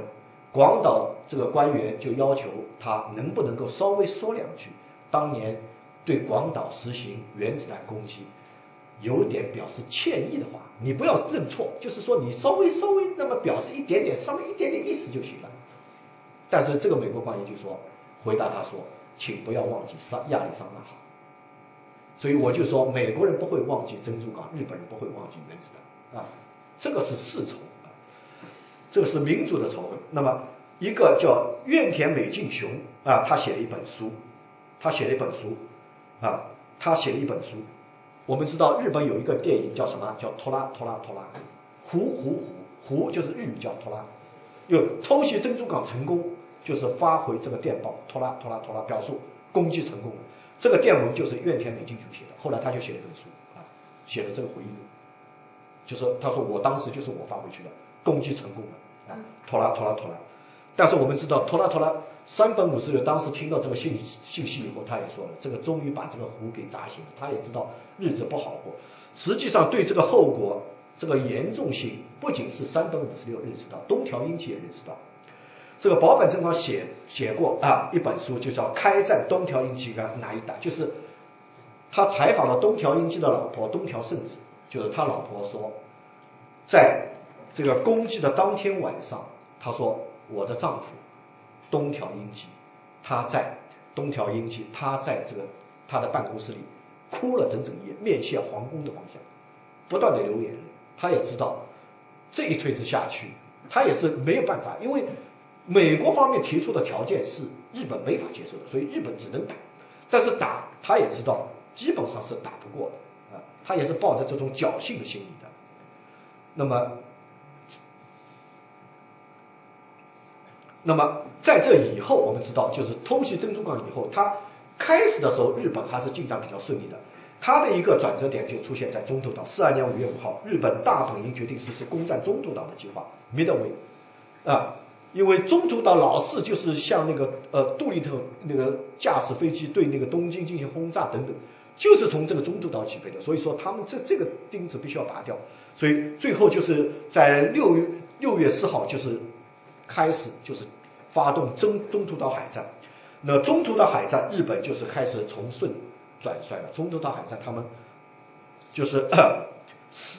中途岛海战战损比，就是我们我们就不详细说了，我这里我这里说了一个八百五十二，什么意思呢？日本在战争时期总共发表了八百五十二次大本营战况简报，但是八百五十二次基本上没有一次不吹牛的，回回吹牛。就比方说，就中途岛海战，其实已经已经它是损失四艘航母、一艘重巡洋舰、三百二十架飞机，是吧？但是大本营发表是说什么呢？我军猛烈袭击东太平洋敌根据地，在中途岛海战中击沉美军两艘航母，击落敌机约一百二十架，我军损失一艘航母，它明明是四艘航母啊，损伤航母和巡洋舰各一艘，未返航战机三十五架，此战役奠定了我军在太平洋的胜局。已经中途岛已经开始已经开始失去制海权、制空权了，他还在吹牛啊，说未止返航战机三十五架，他也没说被打掉了，但实际上是损失飞机一百五三十五架。那么中途岛海战之后，就是山本五十六就死掉了。山本五十六是怎么死的？山本五十六是怎么死的？我们的很多媒体，包括纸媒，就说破译日军即将偷袭珍珠港的密码奇才。十步洲的传奇一生，还说这个山本五十六的这个行踪的密码也是十步洲破译的，这个纯属无稽之谈。十步洲后来是一直居住在日本的神户，人家去问他，他也不说是，也不说否，你们反正去去猜吧。实际上很简单，如果真的能能够这么简单的，就是早把那个偷袭珍珠港密码什么，就是中国破译的话，抗战不会打成什么结果。真相是什么呢？就是在四三年四月十四号，就美军破译了密码电报。怎么破译的？为什么在破译上面加了两个字呢？实际上是在四三年的一月二十九号，新西兰海军基威号轻巡洋舰，它在瓜哇岛就击沉了一艘日本的航母啊，不，日本的潜水艇，在潜水艇里面拿到了。刚刚启用，四月份刚刚启用的密码本，拿到了这个密码本以后就就无所谓破译了，就照着看就行了。所以在这种情况下呢，就是美国方面呢，他也也纠结，也纠结，纠结什么？我写的一个是道德，一个是功利的问题，因为主要是两个问题。第一个就是按照西方国家不成文的规定，如果双方开战的话。那么如果你是偷袭，把人家的这国家元首、政府首脑或者三军统帅，把人家给暗杀掉，是很不厚道的行为，这种就是就是胜之不武，这是一个啊。另外还有一个呢，这个就是我所谓的道德，还要讲究什么道德，其实那个时候还讲究什么道德，但是这是一个考虑。更加重要的一点是什么考虑？就是就是我刚才也说了，山本五十六他其实并不擅长于指挥联合舰队，他不是一个真正的，他是适合于搞军政，但不适合于搞军令，就是指挥真正指挥作战。那个突袭珍珠港，他是拍脑袋突然想出一个奇招，所以一下子把美国人打得稀里糊涂。但是真的美国冷静过来的话，你就你就不是他对手。那么，所以在这个问题上，就罗斯福就找来了下面一个情报中校，叫洛克斯，就问他了。说山本五十六这个人怎么样？如果把他刺杀掉的话，有没有可能日本派一个更加厉害的主来取代他？那么我们还不不不不不杀？就洛克斯这个人很会讲话，这个拍马屁的功夫，像他这种人是值得大家学习的。他就回了这么一句话，说说尼米兹将军，山本五十六在日本海军当中的地位，就好比是尼米兹将军。您在美军当中的地位，你说重要不重要？那尼米兹肯定不会说哦，是这样的，那就留着好了，反正是个饭桶，那不可能，是吧？他一听是这样的话，那必须要把他干掉，是吧？不干掉不足以证明自己的存在价值了。所以马上就尼米兹后来马上就是就是那个报告这个罗斯福，罗斯福就下达了一个命令叫 Get Yamamoto。就是把他干掉，用周立波的话来说，那一组他把他做掉。那么正好就是当时就莱顿就是一个那个海军啊指挥官，就当时他们就是海军航空兵就就进行了一个叫代号叫复仇行动。那么正好当时有 P 三十八 闪电式战机一个中队长的米切尔，正好有一个就是 P 三十八 双引擎的这个战斗机一个中队在那边，然后他们就把这个任务就交给了这个米切尔，叫他们去执行这个刺杀三班五十六的任务。那么在四月十八号，在他们知道三让三本，我我刚才说了，他们已经知道三本的行踪了，就是又获得了这个密码本，然后在在在四月十八号知道三本五十六从拉包尔结束视察以后，啊、呃、要走，知道他行踪以后，那么就准备就伺服就十六架，十六架就是 P 三十八双引擎战斗机开始执行拦截任务。那么三班五十六当时在拉包尔去了以后，当时陆军大将金春军就跟他说，希望他取消这个行程，因为他说我前几天在路上就碰到美军袭击，啊，差点掉入性命，很危险。但是三本五十六坚决不干。三本五十六他这个人有一个非常大的特点，第一个就是守时，第二个是言而有信，是典型的日本军人啊，言而有信，还有就是守时，时间遵守的非常，所以这个实际上就这个时候就成了他的致命的一个弱点。那么高田六郎是他的一个军医长，他跟他高田六郎两个人就做了一架三零一式陆上攻击机，在就两架三零一式陆上攻击机，然后在六架零式战斗机的护航下啊起飞了，然后在半道上就碰到那个美军的 P 三十八 攻击机的袭击。美军飞机首先是升空引开零式战斗机，零式战斗机一开始也是好战心切嘛，马上跟他纠缠在一起，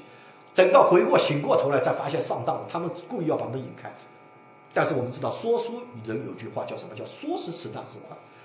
他们其他的飞机对着两架那个三零一式陆上攻击机就一阵的狂打，就把这个飞机打下来了。因为打下来了，实际上也不知道三本五十六在哪架飞机上，所以事后都说是我打下来的，反正也说不清楚。那么三本五十六这个飞机最后是坠落以后，就是掉在这个丛林里面，就是叫日本后来叫搜索队一定要把它收到。那么收到以后，就是收到以后呢，收到以后就是就说这个高田六郎，就是高田六郎军医长跟他是一起的，三本五十六死掉，军医长受伤，没当时没有死，后来也死掉，受伤还蛮重的，所以看到搜索队来了以后叫搜索队，然后搜索队当时都看到这种惨状，但是后来他还为了维护三本五十六的荣誉，让他做好帽子端正，然后白手套套好，扶着军刀给他拍张照，你看临死威武不屈，很有样子，还很有还还摆个 pose。 但是问题是他们也知道这个不可能封锁住所有人的罪，这些巡逻兵都看到，所以这些巡逻兵后来全部都都被派到最前线，全部你不能把他杀掉，但派到全全全部派到最前线，全部送死，最后死的一个都不是。那么知道打掉这个以后呢，就是那个美军那个海军的这个指挥官叫哈尔西，他发去贺电，但是他们不想让日本知道已经破译了日本的这个密码，所以他这个密贺电都是说祝贺你和米歇尔以及他的猎手们作战成功。看来装鸭子的口袋里还有一只孔雀，装鸭子的口袋里还有一只孔雀，就是意思就是三本五十六被你们干掉。那么日本一直是密不发丧，到最后啊实在憋不住了，后来才对他举行国葬，所壮烈飞行机上战死等等啊，其实也不是什么战死的，被人家偷袭这个打掉的，为他举行国葬啊。那么四四年，然后菲律宾莱特湾海战，日本更加江河日下了，就是大西隆治郎就组织了神风特攻作战，就是大西隆治郎海军中将啊，大西隆治郎他组织了。啊，这个特攻作战，神风特攻作战，为什么要组织这个神风特攻作战？我们知道，在一二七四年到一二八一年，忽必烈征伐蒙古大军曾经进攻日本，后来被一阵风，大风给掀翻了船，所以他们认为这个是神风，所以他们希望这次能够神再次保佑他们，因此为这个作战行动就就取名叫神风特攻作战，专门组织神风特攻队。第一次神风特攻队是。十七八岁一些小孩，十七八岁刚刚从那个飞行学校毕业，没有任何作战经验，也没有什么飞行经历，就直接就他们就上战场送死，然后叫一个少佐叫关心南让他当队长，问关心南你愿不愿意担任这支部队，然后关心南低下头沉默了十几秒钟，最后说我愿意，他就成了这支神风特工队的队长，第一任队长。他之所以沉默十几秒钟，是因为他才刚刚结婚，所以人家就说他不是怕死，关键是他肯定想想，哎呀，我死了，我老婆怎么办？那么神风特工队在作战之前，神风特工队啊，那个神风特工队这个大西隆治郎发明了这个神风特工作战，随后在战争结束的时候，天皇颁布终战诏书的时候，日本有三十七个将军自杀，像陆军大臣阿南惟几切腹自杀的，啊，本土防卫总司令杉山元是开枪自杀的，这个大西隆治郎也是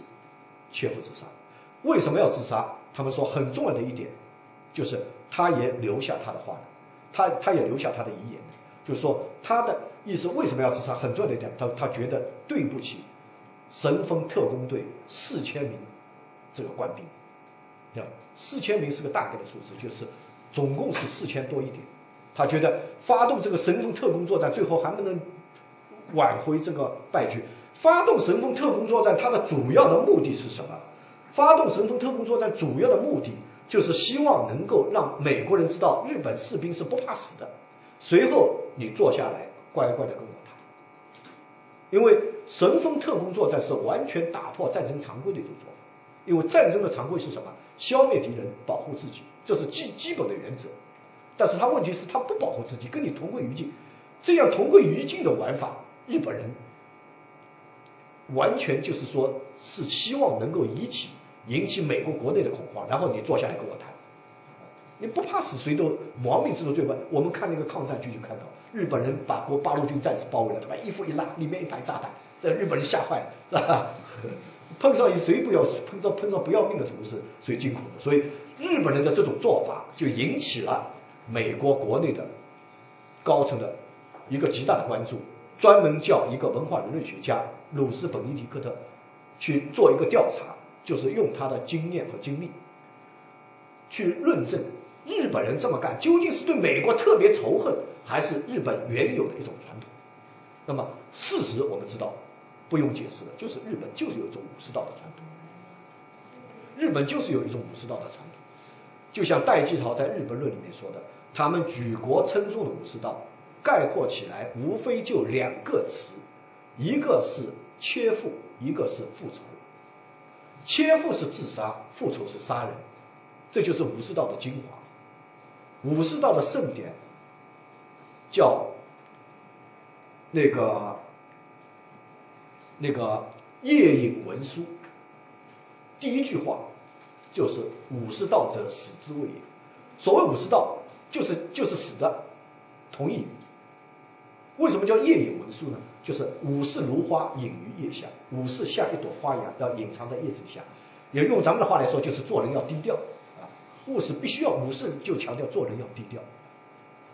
所以，所以有一种说法叫武士三年半边脸，就是武士平时都不敢有不不苟言笑的、呃。这个三年半边脸呢，三年只能笑一次，而且只能半边笑，不半半边不笑、啊。这就是日本人的这种价值观。所以我们看什么高仓健也好啊，中村亨也好，那嘎木拉托鲁，就是这些日本很有人气的这些演员，都是都是板着脸，没有什么笑容。啊，就是你们你们有没有看过那个半泽直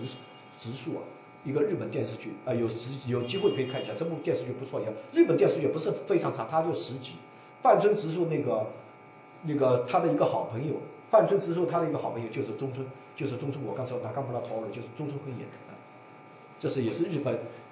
日本很很很有异性缘的一个演员，呃，日本人就喜欢这种范啊，啊，怎么油腔滑调，日本人就很多人就不大喜欢、啊、尽管尽管这个当然是男生喜欢。那么日本神风特工队，他在上天之前都要宣读誓词：我们牺牲报国，效忠天皇，宁为玉碎不为瓦全，身为皇军死为战神，五蕴长久决战必胜。我们牺牲报国，效忠天皇，就点出于楠木正成。我们如果到日本这个皇居前广场，日本到东京去，去皇居前广场就可以看到一个武士骑着马，一个雕像，他就是楠木正成，他是忠军的楷模。他当年为了保护天皇和他弟弟两个人，击退了敌人十六次冲锋，随后他问他弟弟，我们接下来应该怎么办？他的弟弟说，愿与兄长齐声报国，效忠天皇。所以齐声报国效忠天皇，就是后来就成了神风特攻队的他的一个事迹。那么在这以后，就是四十三年六月十九号、二十号，以九艘航母为主力的日军舰队同以十五艘航母为主力的美军舰队，在扇班岛西部进行了世界上规模最大的航母大战——马里亚纳海战。最后结果当然知道了，日本就是被打得一塌糊涂，彻底丧失了制海权。也就是说，日本实际上太平洋战争它已经败局已定，根本就撑不住了。那么在四十五年一月，帝国陆海军作战计划大纲，他就提出什么叫一击购火论，就是砸锅卖铁，咱们来他干他一锤子买卖，是吧？狠狠的一击，然后就是一击购火，然后狠狠砸一下以后，跟跟他谈条件，他和实在不行的话，我跟你使命玩到底，一以玉碎。也就是说，在四五年，日本已经肯定撑不住，他已经开始要要准备议和了。那么在五月八号德国投降以后，就日本就更加又要研究什么叫体面媾和。坦率的说，也就所谓的体面媾和，知道这肯定败局已定，赢是肯定赢不了的，败局已定，咱咱们好歹输的体面一点，你给我点面子啊啊！不要我说交枪不杀投降，然后举着两个手出来，这个日本人这个皇军的面子实在是挂不住的。然后在六月二十二号的御前会议上呢，就天皇御伦就首先要求对如何终结战争进行研讨。那么外相东乡茂德他提出，除了通过苏联斡旋别无他途。什么意思呢？就是苏联他有实力，他的讲话还管用，其他人都讲话不管用的。所以他们当时就是希望能够通过苏联来斡旋，而且就是七月七号呢，裕仁亲自向首相铃木贯太郎提议，派遣近卫文墨，就前首相，作为特使持天皇亲笔信前往苏联。而且近卫文墨他也是有皇族血统的，其实也是天皇家的远亲吧。但是七月七号，结果我们知道苏联人这个时候不睬他啊，不愿意他来，不接待他。那么我们知道七月七号，那么既然就是我们接下来回答这个问题，就是说既然日本肯定已经不行了，日本美国为什么还要投原子弹呢？四十五年六月十八号，白宫最高军事会议就是决定最后给日本沉重的一击，实施本土作战，投入兵力七十六万人。但是六月十八号，就白宫最高军事会议就是决定要实施本土登陆作战以后，七月十六号美国就取得了一个重大的突破。什么重大突破？就是曼哈顿计划取得成功， Cuba and Royal 是合金管计划取得成功，在新墨西哥州的瑟拉莫斯成功的爆炸了原子弹。所以美国就决定原子弹砸过去，以原子弹敦促日本投降，可大幅减少伤亡啊！这是他扔原子弹的第一个考虑。为什么要投原子弹？我这个七十六万人过去的话，没准死掉三十万人。就日本、美国有这个骨气的啊，他要什么本土决战，就是跟你玩到底啊。第二个就是像美国海军上将李海所说的，科学家和一些其他的人们想要进行实战试验，因为这个计划耗费了大量金钱，总计二十亿美元，花了这么多钱，到底靠谱不靠谱？怎么样验证一下啊？砸一砸看死多少人。所以他砸下去的时间都算得很准的，八点十五分。为什么八点十五分？广岛八点十五分投下去，正好上班时间，人都在马路上。第三个就是丘吉尔他在他的回忆录也写到了，美国不愿苏联参加对日战争，因为根据雅尔塔密约，欧洲战争结束之后，苏联就投入亚太战场。但是五月八号就是那个德国投降以后，日本已经吃不消了啊，日本已经吃不消了。美国这个时候就就是不想让那个苏联来来插一杠子，到时候来分战那个分那个战利品，他不愿意这么干。这是就像丘吉尔所说的，美国不愿参苏联参加对日战争，这是他就是这三个原因是美国投原子弹的主要的这个理由。那么在这个问题上，所以说在八月六号上午八点十五分，美国向广岛扔下了胖子。这颗原子弹直接砸在什么地方？砸在一家医院，这家医院叫岛医院，有一块被叫豹形地，就是豹形地，当年原子弹掉下来的地方。这是我在当地就是现场拍的照片，因为我在八月啊不，我在二零一一年七八月两个月，就是作为中央电视台学术指导，带着那个他们的一个摄制组，跑遍整个日本，从南跑到北，跑了两个月，跑遍整个日本，就拍摄了大量的这个有关的场景。到现在中日关系不好还没放，以后放放大家倒可以看看，肯定在中央电视台，我想总有一天会放的，因为我们这个是真正的纪录片，都是现场实录的。包括我这里插一句，比方说有很多大家都看不到的，我们我这个成功忽悠成功的那个德川家康第十八代中孙德川恒孝，随后他让我们就进入了德川家康家的灵堂，我们在他家灵堂都拍了。由此我也知道小日本这种说法是不错的，因为日本十五代将军身高最高的是第二代将军德川家康的第三个儿子德川吉宗，身高一米六零，啊，身身高最矮的，身高最高的十五代将军身高最高一米六零，最矮的是第五代将军德川纲吉一米二十四，不是小孩啊，五十七岁死的。德川家康身高多高呢？他上面写着是一米五十九，但是我怀疑夸张。为什么说夸张呢？我去了九能山东照宫，九能山东照宫它有一个德川家康的一个手掌印，随后他们写着德川家康三十八岁时候的手掌印，当时体重一百二十斤，身高一米五十五。你说三十八岁时候一米五十五，到七十三岁的时候长到一米五十九，不可能的事情啊！在座各位都是学医的，有没有这种可能？没有这种可能。那么为什么知道的这么清楚呢？一方面它有一个旁边有一个标标着，更重要的一点是德川家康死了以后，他的第九个儿子叫德川义直，名古屋城主，就是以前的尾张藩，尾张藩藩主，现在的名古屋城，也是日本的名城。他给德川家康量了身高，做了一块等身高的牌位，那个牌位和他身体一样高，所以由此形成一个规矩，历代将军他的牌位都是和他身高一样高。所以高高低低的那个牌位就高高低低，跟他的身体一样高，对吧？各尽管都比较矮，当时日本人都很都确实都很矮。你看当时侵华日军其实对小日本确实是很矮，现在不一样了，日本现在平均身高比中国中国平均身高高。那么就是当时就是砸下来砸下这个医院啊、呃，这个医院的院长是说是命大福大造化大，没正好那天没在医院里面啊、呃，在外面，所以。他的两个儿子子承父业，呃，跟在座这位在座各位都是同行，一个内科，一个外科，就把这个医院后来又重建。那么在在这个地方附近，我们知道，就是当时广岛砸下来是原子弹砸得一塌糊涂，啊，那么在那个地方附近呢，就是有一个拱形的建筑，这个是呢当年的，这个是呢当年就是广岛物产陈列馆，现在成了世界遗产啊。成了这个世界遗产，那么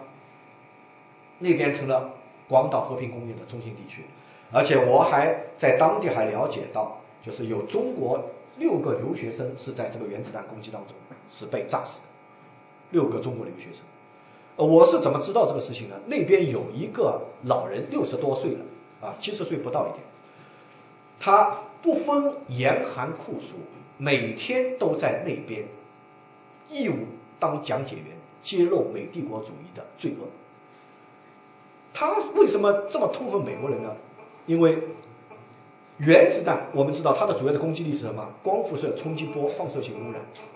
日本把受原子弹攻击的分成四类，第一类是直接啪一下子没了，就光辐射啊。第二类是受到冲击波，当然这个不能截然分开了，也可能当然也是有放射性污染的。那个啊，就是第二类是是受到身体受到严重伤害，当时没死，但是身体受到严重伤害，这是第二类啊。除了要给他看病什么不给不不不花钱也好，还要给他很多的这个补贴的啊。第三类呢是在一个礼拜之内进入一公里之内的辐射区的。第四类就是我刚才说的，像那个老头，今年六十几岁了，他是属于胎内受暴，就在他母亲的肚子里，他母亲是广岛人。他的父亲他的祖父全都在原子弹攻击当中都都都是死掉了。他的母亲那么当时正好是回了娘家，然后家里面出事情呢，赶回来以后就是属于第三种，就是受受到辐射影响，那么他就是属于胎内受暴者。这种人呢，就是政府只负责就是看病不花钱，但是没有其他任何的津贴，所以他对日本政府也不满，但对美国帝国主义就更加痛恨，每天骑这个自行车到那边，然后就开始讲解揭露美帝国主义罪证，还收集了很多资料，我就是这个就从他这那边拿过来的。嗯、那么我刚才说了，美国人为什么砸原子弹，其中一个原因就是不让苏联人参战，但是苏联人也不傻，八月八号上午，苏联外长莫洛托夫就找了日本大使佐藤，然后跟他说就是互不侵犯条约放弃撕毁，就是终止互不侵犯条约，第二天跟跟那个日本进入武那个武装啊冲突阶段，进入战争状态。那么随后就是那个华西列夫就是率领苏军就是开始推行八月风暴，八月风暴就是是苏联对日宣战，而不是原子弹炮是日本投降，日语美国学者长谷川是这么说的。那么这个八月风暴就是把关东军一下子很少，因为关东军坦率说那个时候关东军已经和他在那个进行这个北满演习攻击那个那个柳条湖发动九一八事变的关东军不可同日而语。最王牌时候的关东军，他是日本的第一主力啊，二十个甲种师团他占了一半，一个甲种师团就是两万多人，但是那个时候已经主力全部调往前线，剩下的都是老弱病残了。那么苏联他说是是是那个是日本那个投降的主要的原因，但是实际上都是都是。那么八月九号苏联出兵以后，美国赶紧是你还不投降，赶紧再再弄一个。啊，美国在长崎州扔下了这个小男孩，也是把他炸得一塌糊涂。那么说到这个原子弹，呃，我们知道最近又又什么说美国向日本索还这个布武器级布，说日本人不肯还，然后他藏着有很多人又又是瞎掰，说日本人偷偷摸摸试试验原子弹怎么怎么样。我我说我们这个不要乱讲啊，我我在媒体几乎天天发言，对吧？呃，这几天在本来的这里没有，不，我这什么广东、上海卫视，我明明天后天就要去。我是湖北卫视的常客，长江新闻号，大家如果留意一下就会发现，我三天两头会出现的。啊，就是湖北卫视、长江新闻号国际时政栏目，包括什么东方卫视、那个那个凤凰卫视、一湖一西谈啊，什么凤凰全球连线等等，经常出现。我也写了很多文章，二零一三年。发表的文章超过中国社科院日本研究所所有人的总和。我这个在微博上贴出来一百多篇，而且都不是重复的，不是一稿多投。我那个学生在中科院中科院日本研究所，他说这样，他们跟他他们跟说你老板太厉害了，他一个人把我们所有的人都比下去了。没事闲着玩嘛，反正也是闲着也是闲着，我总是这句话，闲着也是闲着，反正。那么我说这个又是瞎掰了，为什么呢？首先第一个，日本有没有研制原子弹的能力，这个不值得讨论啊。从常识上来说，朝鲜都能鼓捣出那么个玩意儿，日本以它的核技术、核能力说造原子弹造不出，没有人相信。第二个，我说实际上日本在第二次世界大战当中，它已经研究原子弹，基本已经取得成功。我为什么说基本取得成功呢？我我有一本书。日本参谋本部，它里面有关于日本原子弹就研制当时情况的具体的叙述啊，都是像山本洋一等等，都是当时参与的人。日本当时就是在陆军由兵器行政本部本部长菅勤次中将负责，海军由海军部长安田武雄负责，海军技术部长安田武雄负责，技术方面有人科方雄等等核物理学家。日本已经基本上已经取得了成功，它里面就是。把整个的过程都都叙述的比较清楚，在第八研究所进行的等等等等。那么为什么说基本没有最终成功呢？主要是两个原因。这理论上他们已经取得突破，但是没有最终进入研制阶段，是第一个是因为耗电量太大，就是要提炼铀二三五的话，基本上要耗掉全日本十分之一的电，太就是这个耗电量太大，它承受不了。日本本身就资源很缺乏。第二个是。它的非常重要的一个决策性的失误，就是日本最高阶层，包括一些科学家等等认为，原子弹这个破坏力太大了。就日本认为，原子弹即便试制成功，也无法在本次战争当中死，就是这个一下子杀杀死几十万人死掉，这个玩意不是，这个太厉害了。但是没有想到美国人比他更歹毒，这个更厉害。所以日本人是确实很不，我们当时都想弄出这个东西来，就不不，你你还真的扔了，是吧？这是日本人犯的一个极大的一个错误啊，犯的一个极大的错误。所以所以说武器及步三三，日本就是说有没有能力，它是个法律问题，绝对不是个技术问题。还有武器及步，我请教过有关的核专家，它只不过就是纯度高，超过百分之九十三叫武器级。武器级不是专门用于造武器的，它是纯度高，就是航空汽油，你你也可以做用在飞汽车上面。超过百分之八十是辐射级的，那么它纯度越高的话，其实安全性性能也越高啊。而且日本提炼部的技术行不行，这个不用问的，这个这个是公开的，就是核原子能委员会就做过登记的。日本现在国内有部五点五吨，加上在国外的它是五十多吨，三百三十二公斤的布，有没有对日本造原子弹很重要啊？不要一听武器级布，一天就反正喷总是不错的。所以我跟他们媒体人也说，我说说兄弟，我好歹琢磨日本早琢磨了二十年了，突然冒出一批连日语都不懂，我也从来没听说过的人，都是所谓的专家，都是成天在喷。我说这个这不砸我们的饭碗吗？所所以专家教授都是一些现在恶名啊，没办法。那么第二颗不原子弹，日本就知道完了，因为提炼铀，他们估计美国也没有能多少大的能力，他顶多就两颗了啊。但是不就不一样了，第二颗长期是不原子弹，所以日本投降。但问题日本是否无条件投降，我们要说一下。四三年十一月二十六号，中美英三国开罗宣言，它是明确要求日本无条件投降的啊，以获得日本无条件投降，这个开罗宣言写得非常明确的。但是七月二十六号，美英中三国发布的处理日本投降的波茨坦公告，并没有要求日本无条件投降。所以日本的外相东乡茂德他就说：“我通读了由美国播送的本公告，由于公告写道以下为无人之条件故，十分显然，盟国并没有要求日本无条件投降。第五条就是以下为无人之条件。”所以东乡茂德在他的外交手记录说，盟国没有要求我们无条件投降。事实上，他的这个说法是对的，因为要求无条件投降是这这个词眼出现没有出现，它是在第十三条，是要求日本政府促令日本武装部队无条件投降。要求日本武装部队投无条件投降和要求日本无条件投降是两个概念，这个毫无疑问是两个概念。那么，所以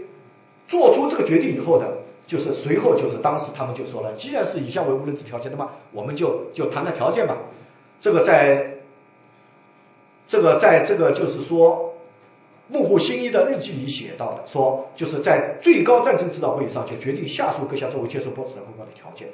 一、确认皇室；二、自主撤兵；三、在本国处罚战争责任者；四、对战俘赋予保障。也就是说，后来就是讨论究竟是提一加三个条件。确认皇室，也就是说保留天皇制，再加上其他三个条件，还是只提一个条件，就是保留天皇制。就最后呢，就是投票表决，投票表决呢，最后投票表决是三比三，最高战争指导会议投票表决是三比三，就是海相、外相和首相三个人认为只提一个条件，而陆相、参谋总长、军令部总长他们三个人是认为是提四个条件。所以就形成三比三，怎么办？叫天皇来最后定夺，所以这就是所谓的第一次圣断。所以最后就是根据圣断决定以外务大臣呢，即仅以确认皇室和天皇统治大权为条件接受波茨坦公告。那么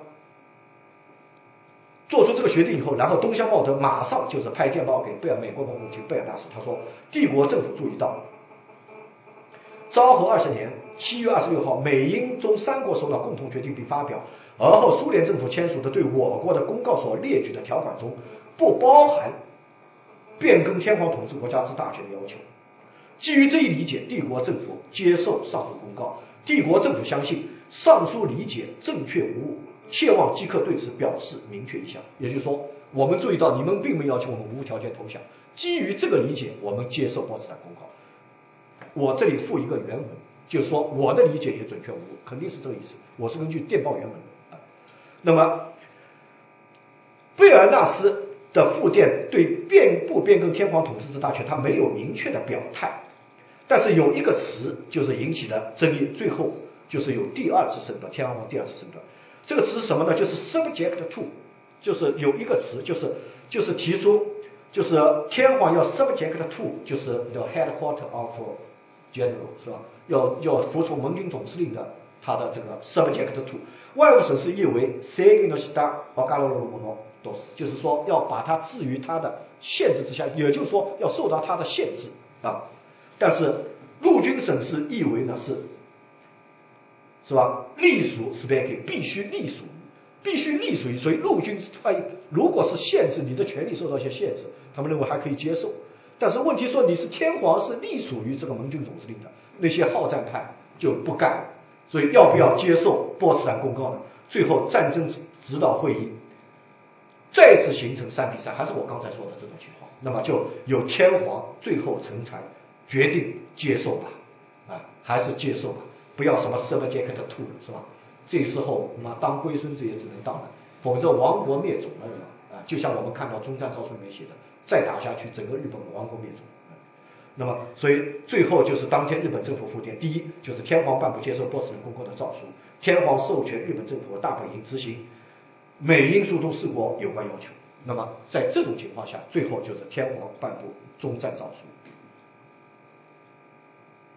这个就是终战诏书的预判，事先录下来的，然后在八月十五号中午播送。外面就是这个就是皇居外广场，就是现在也是现在也是这个样子。这个现在到日本去皇居广场也是这个样子，就趴在地上听。那么由此我们可以看到，你说严格的说，你说是无条件投降。我查过，说无条件投降最初是有中央社的一则电文，我查到的是最早就中央社从波茨坦传回了一个电文，然后大家都说无条件投降，大家都都说无条件投降。我曾经写了一篇两万字的一个长文。对这个问题进行系系统的论述，然后寄给我们这个最牛的就是最权威的那个刊物《历史研究》，他们经过反复研究，然后因为这些我都熟悉嘛，然后最后觉得还是不要开发，因为等于我是彻底把官方的说法全部推翻，啊，颠覆性的。他们说这个，他们不敢冒这个险，但是客观的说，说日本无条件投降，我们都是有根有据的啊，这个说法实际上是并不正确。那么随后就是举行东京审判啊，七个人被绞死啊，这个就是上绞刑架，东条英机上绞刑架时候的这个照片。这七个人是分两批啊，抓阄决定啊，谁先上谁后上，相隔二十分钟，前四个先上，后三个晚上，而且后三个人烧的时间还不一样，他们也火葬场人也很抓狂。为什么？大家看一下就知道，土肥原贤二这小子很胖，松井石哥一会儿就烧完了，他没有多少脂肪。啊，烧完以后就扔到那个，就是他们在死之前就是都留下了绝笔，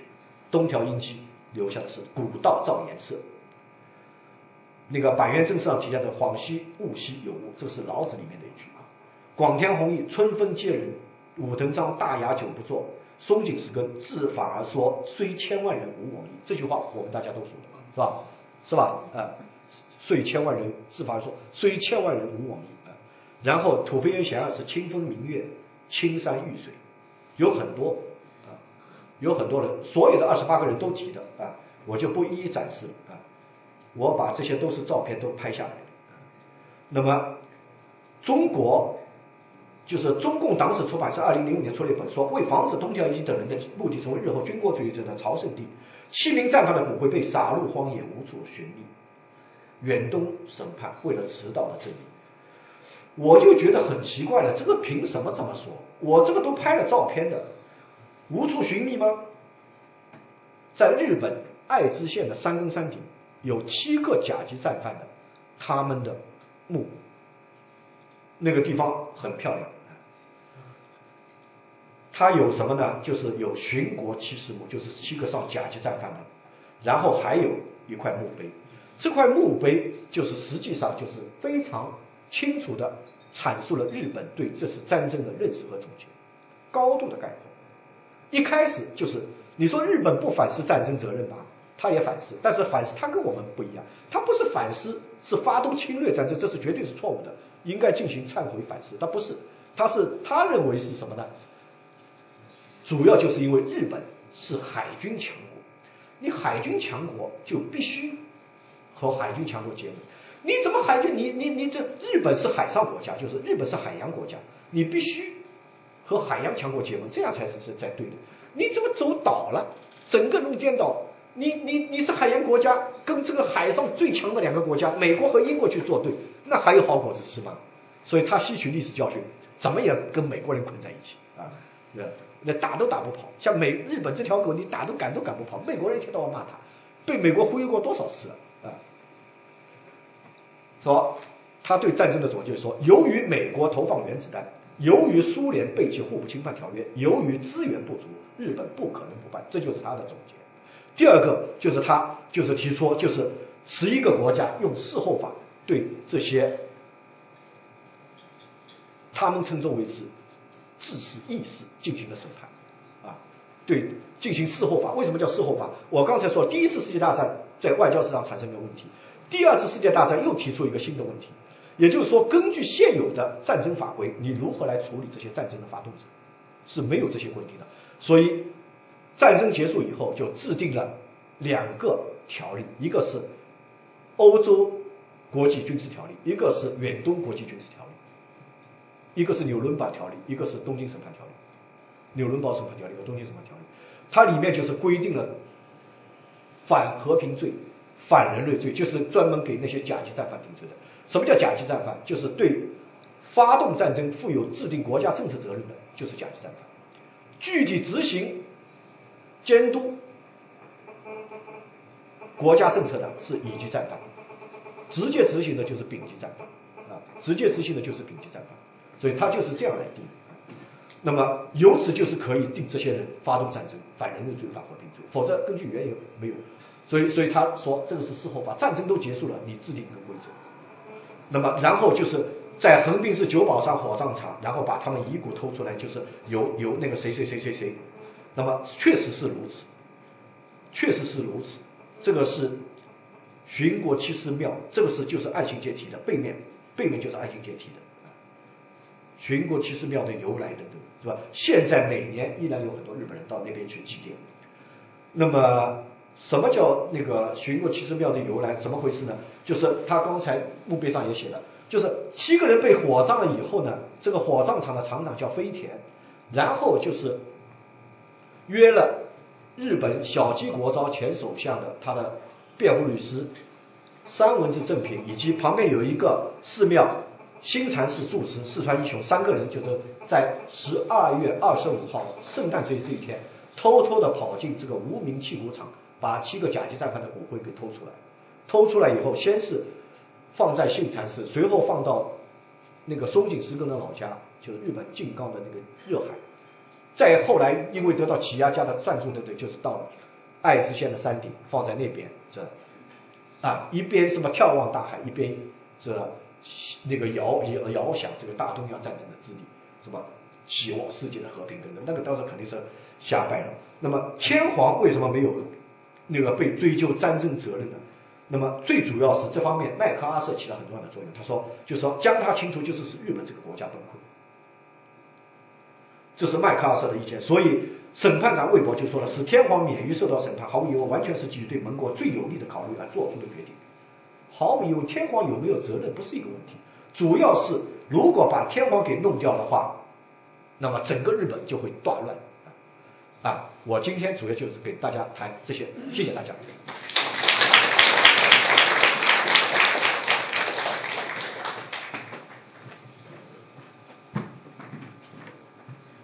感谢那个冯伟老师的精彩演讲，然后下面大家可以向冯伟老师提一些大家感兴趣的问题。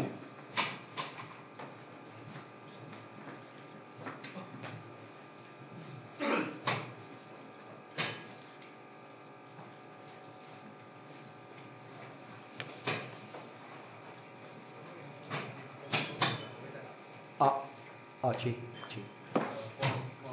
你好。我一直有关注您的微博。哦，是吧？非常呃，兴心态，然后我就就有问题想问，因为我之前有做过一份论文，就是关于日本二十一条呃中日关于二十一条外交那个条约的存废的一个争争斗，然后您我我我我我就想问您，针对一九二三年前后日本呃日日本它最后是。呃，不承认中国单方面宣布二十一条的那个废除，我就想问一下您，关于呃这一点，您就觉得是日本当时是盛行的协协调外交，这是日本协调外交中的两面性的一种体现，还是说它是可以作为日本从协调外交转变成之后的自主外交的一个征兆呢？呃啊，请坐。就是说，对你这个问问题提得很专业了。就是就是日本应该客观的说，当时还是属于协调外交的阶段。为什么说是协调外交外交阶段呢？刚才我说的，就是华盛顿条约签署以后呢，日本它的对外的扩张就受到了限制，所以日本呢就是开始实行所谓的协调外交。它的协调外交主要是就是就是以闭源外交为代表的，是吧？闭源系统了。那么它还表现在。侧重于像经济的扩张渗透，在比方说在日本的驻中国的使领馆就派出这个经济参战，以前是没有的，就商贸官。还有一个呢，就鼓励日本政府，呃，日本政府鼓励这个企业等等对华投资，鼓励那个对华投资，呃，鼓励对华投资主要是那个当时就是有数据显示百分之八十一点九日本的对华投对外投资就是对华投资，对外贸易的四分之一是对对中国的贸易。那么为什么这样？主要是刚才说的，这毫无疑问从定性上来说，还是协调外交，还是协调外交。所以说到二十一条呢，我们知道二十一条最后引起波折的是，首先一个就是日本就是通过一战趁机获取在中国山东的权益，然后被美国受到美国的钳制，但是他还是不甘心，还是不断的在进行这个扩张啊，进行这个进行这个扩张。那么进行这种这种扩张，在这种情况下，就是后来提出二十一条。本来就像那个甲午那个马关条约一样的，本来是说好就不准对外公布的，结果那个中国又把它消息捅出去，然后什么华盛顿邮报什么都登出来了，就搞得美国人很不高兴，英国人更不高兴，因为日本给英国看的这个文本是抽掉第五部分，就最核心的部分，所以他觉得你这个连我兄弟都信不过。但是为什么还是依然说协调外交呢？它是在一九二八年之前，就是。二八年之前，就是中国明确的，就是非常态度坚决的，就是一个是关税自主，一个是发展民族工业。发展民族工业引起了抵制诱惑，这个和矛盾和日本的矛盾就更加尖锐。还有就是修改关税条约等等，就是二八年之后，在当时中国就是这么做的话，应该说就就日本来说也是协调外交，而且日本在华盛顿条约之后，应该说它也是不毫无疑问，它还是比较软弱的，还不是很强硬。一直真正强硬要到到九一八之后，九一八之后才日本才真正强硬，因为九一八之后就是首先一点发动这个九一八事变是关东军，也就是有一点我们要理解，就是日本要侵吞中国东北地区，它是它的既定的国策，一九零五年就已经成为它的内阁的决议了，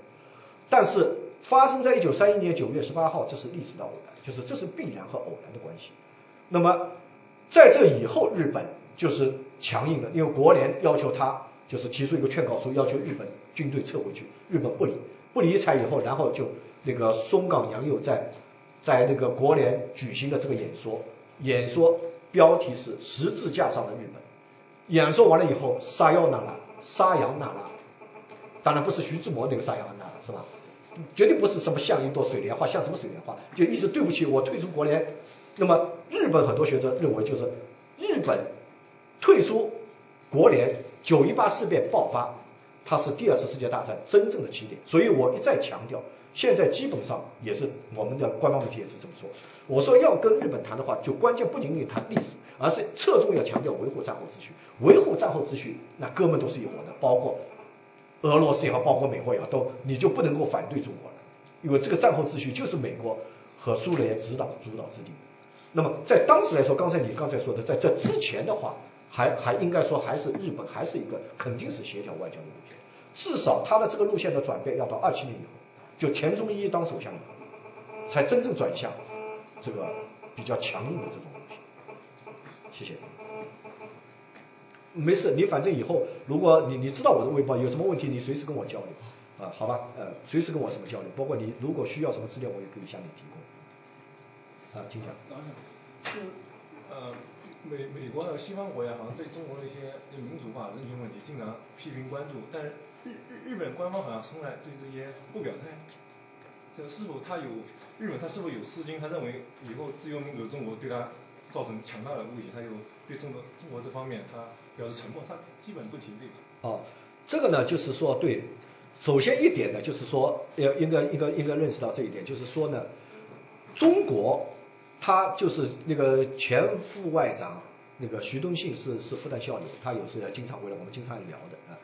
啊，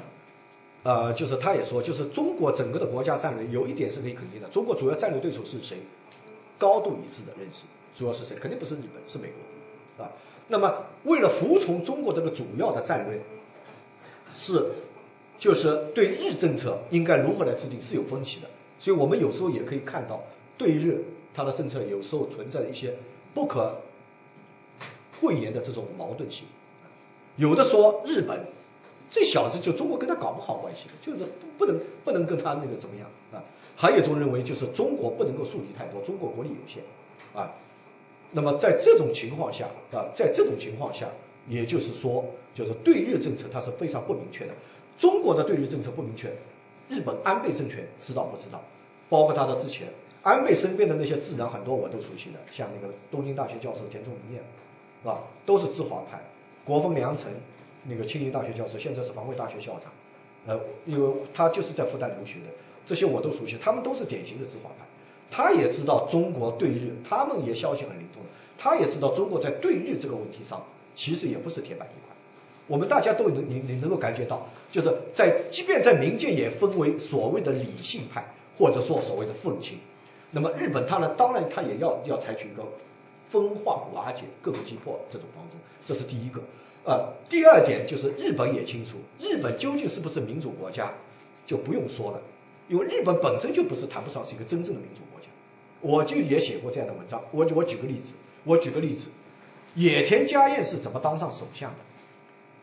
福田康夫是怎么当上首相？不要，我先说福田康夫，是吧？福田康夫怎么当上首相？当时就是基本上就包括舆论报道等等，都说是麻生太郎来当首相。结果日本的森喜朗，啊，他还是民主党的呃、啊、不自民党的大佬，很厉害的。说飞机场从法国看球回来，然后你这记者问他，你觉得麻生太郎怎么样？他们都说的啊，麻生太郎不错啊，挺好的，他外语也很好。外语很好，在日本都成为一个当首相的条件，包括宫泽喜一，当时很多日本人也好，哎，我觉得宫泽不错，他外语也很好。那不按照他的说法，我早就觉得我当天皇了，可以是吧？在日本的话，他们那个外语算好，呃，讲出来都吓死人的是吧？那个，那个，但是问题是，森喜朗跑到房间以后，马上打电话给小泉说，我觉得麻生这个人不行，大嘴巴，到时候这个人到处惹祸，我觉得还是让福田来当。那么小泉提出两个要求，第一个，你要保护我在国会里面的一些这个青年议员，我的势力，我的弟子，你必须要关照。第二个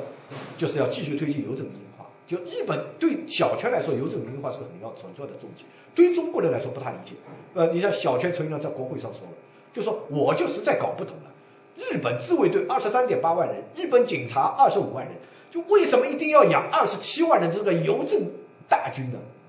日本邮递员是属于国家公务员，国家原来是是国家邮递员送信的国家公务员，他都是那个高高纳税人这个税养着的，所以一定要把它推行民营化，所以都答应了。所以接下去是森喜朗就一个一个电话打打出去，全部搞定，搞定以后外面还在熙熙攘攘，就是都在议论说麻生要当首相，其实你们你们你们就早就定了啊，早就定了啊，所以马上就接下去。马上就后来变成福田康夫是一匹黑马。福田康夫一个这个人呢，就是是最大的特点呢，是是比较听话，而且福田是属于很清华、很清华的一个人。福田在那个当那个官方长官的时候，在小泉当官方长官的时候，他是每个礼拜都和中国驻日大使武大维保持接触联系，避免中日关系恶化的不可收拾啊！而且他也非常听他老子的话，比方说他那个。他那个有一个女孩想到日航去当那个空姐，然后去走后门，日本也讲后门的。他老子是自民党的那个干事长嘛，掌握财权和人权，然后去到他那个老子那边去走后门，他老子一看这个女孩不错，然后说你到日航就职，你到日航去就职不是，就在我家就职了。这个人女孩后来就成了福田康夫的老婆，就他老子老子一看就就就就把她留下来了，嗯，就说明他很这个没有主见的一个人，没有主见嘛好摆布啊，是吧？还有像那个野田佳彦是当当什么呢？野田佳彦那个时候竞选是四个人，四个人，一个野田佳彦，一个海江田万里现在的民主党党首，还有一个前原诚司大家都熟悉的，还有一个叫鹿野道彦，大家可能不能熟不熟悉，但是鹿野道彦起了关键作用，因为在这个选举现场，前原诚司是是是第一轮就下去了，因为他主要是那个收了那个韩国人的钱，因为日本宪法律规定不能收外国人的政治捐款，呃、避免政治被外国人控制，特别被美国控制，那不干了，呃、那个在选举现场，陆那个前原诚司和那个都的鹿野道彦就下去了，只剩下海江田万里和和那个野田佳彦两个人决胜。这个时候，在现场，鹿野道彦派系的五十个议员都收到一条手机的短信，这条手机短信上说，全部服从鹿野先生的指令，如果鹿野先生穿着西装不脱，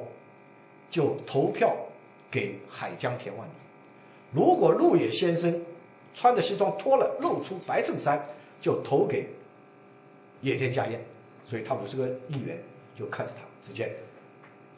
那个鹿野道彦啪，西装一脱，白衬衫啪，一下子那个野田佳彦的票就反超了。你说这样的国家，你谈得到什么民主国家？大家好意思说中国的民主？这是个主要的原因，这当所以所以你你也别说五十步笑百步，你哪里谈得上？像我们这种都知道，如果日本一说嘲笑说说是中国的自由民主，你你神神吧，你这都瞎掰，你这都是像我们这个摔酒杯以前是啊，上酒杯一摔，你这个衣服一脱，而且这个这个都是建建筑于报端的，日本朝日新闻什么大报都是报道的，不是什么内部消息，这是这是第二个原因，当然还有其他一些原因。其他一些原因呢，就是就是他们也日本，他也不希望在这个这些问题上，在这些问题上过度质疑中国啊。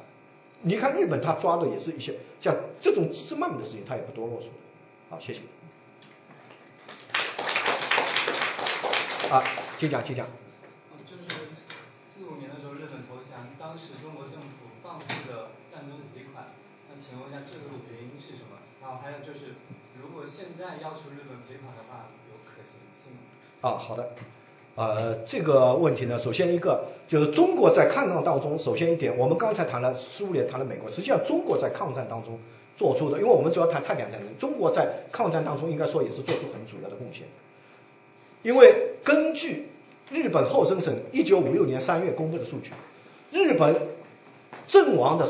就是官兵总共是一百八十五万人，一百八十五万人有四十点四六万人。四十点四六万人啊，也就是说四十万四千六百个人是死在中国战场，不包括东北地区，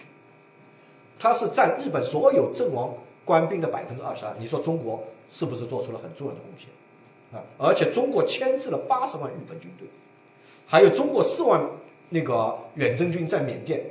和英国军队等等一起就保护了交通、大动脉，是战略物资的运输。中国。功劳就是中国做出很大的贡献，付出的牺牲也很大。当然，付出牺牲怎么算就就不好说了，因为根据四七年国民党的时候，他是他的计算是一万，就是一千七百多，然后后来被咱们这边后来说着说着就就就就成了三千多万。因为为什么三千多万呢？就是因为苏联卫国战争是死了两千万人，中国贡献应该比苏联应该大，既然比苏联贡献大，死的人就应该比他多，这否则你怎么？来证明证明你你你那个，反正这个人数反正是说不清楚，反正中国当时也没户籍。坦率说，我我也只能说有两种说法。国民党他他的那个军政委员会的公布的数据就是就是一万一千七百多万人，咱们那个江泽民访日的时候就说三千多万。呃，那么至于说赔款问题，第一，首先提出要求中国放弃战争赔款的是斯大林，在四九年的时候，刘少奇带领中共。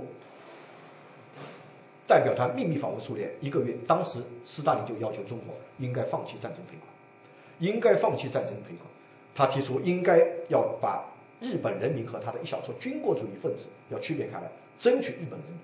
是提出这个战略。那么这个战略到后来就是在在那个美国实行越顶外交，就美国首先和中国实现关系正常化以后，中国接下去就是中国接下去就是就是接下去就是和日本开始复交。中国复交一开始就是就是进展很，也以前谈判就是，如果我以前做过一个讲座，就中就是说我以前也做过讲座叫中日复交内幕，既然是内幕，就很多都是不公开的东西啊。因为我有有些有些当时比较田川诚一参加谈判的这些人的他的日记等等，我都看过啊，他记载的非常详细的究竟怎么回事。那么关于关于战就是就是战争赔款这个问题呢，就是由于中国希望能够尽快和日本搞好关系，建立美中日大三角来共同对付苏联，当时中国主要的敌人是苏联，珍宝岛六九年三月珍宝岛战争以后，所以中国当时就是在这个草案里面首先就提出了放弃战争赔款。如果说不放弃战争赔款的话，如果不放弃战争赔款的话，毫无疑问这个谈判旷日持久，韩国就这个例子就摆在那里。而且还有一个非常难缠的问题，那就是就是在一九五二年四月二十八号，当时日华和平条约就是和台湾签署的日台条约，日华和平条约里面是明确否放弃一个战争赔款。那么如果你不放弃这个纠缠的话，就又涉及到日华和平条约它的地位，而要废弃日华和平条约要经过日本国会的批准，而日本国会侵台势力很大，就很难，所以干脆当时就就是这是一个就是说当时在这种背景下放弃的，主要是为了构筑中美日大三角反那个反对苏联。那么对外的理由就是什么呢？就是说日本人民既是受害者也是加害者，所以提出两分法，说说要把一小部分军国主义分子和广大日本人民区分开来。但是问题是，中国要求在联合宣言里面写入这个有关的文字的话，日本坚决不同意，这不能写。他们就说了，如果这样的一写的话，我们都回不回不了日本了，呃，而且你这样一写的话，把天皇更难了。你说他是受害者，天皇能是受害者吗？你说他是加害者，那么又又要扯到天皇战争责任等等问题。反正你要就是说，日本人民他他认为大和民族就是一个整体，哪里有像你这样说的说一部分这样一部分那样，坚决不干。所以这个文字几经修改，反反复复，在谈判的时候折腾了很久。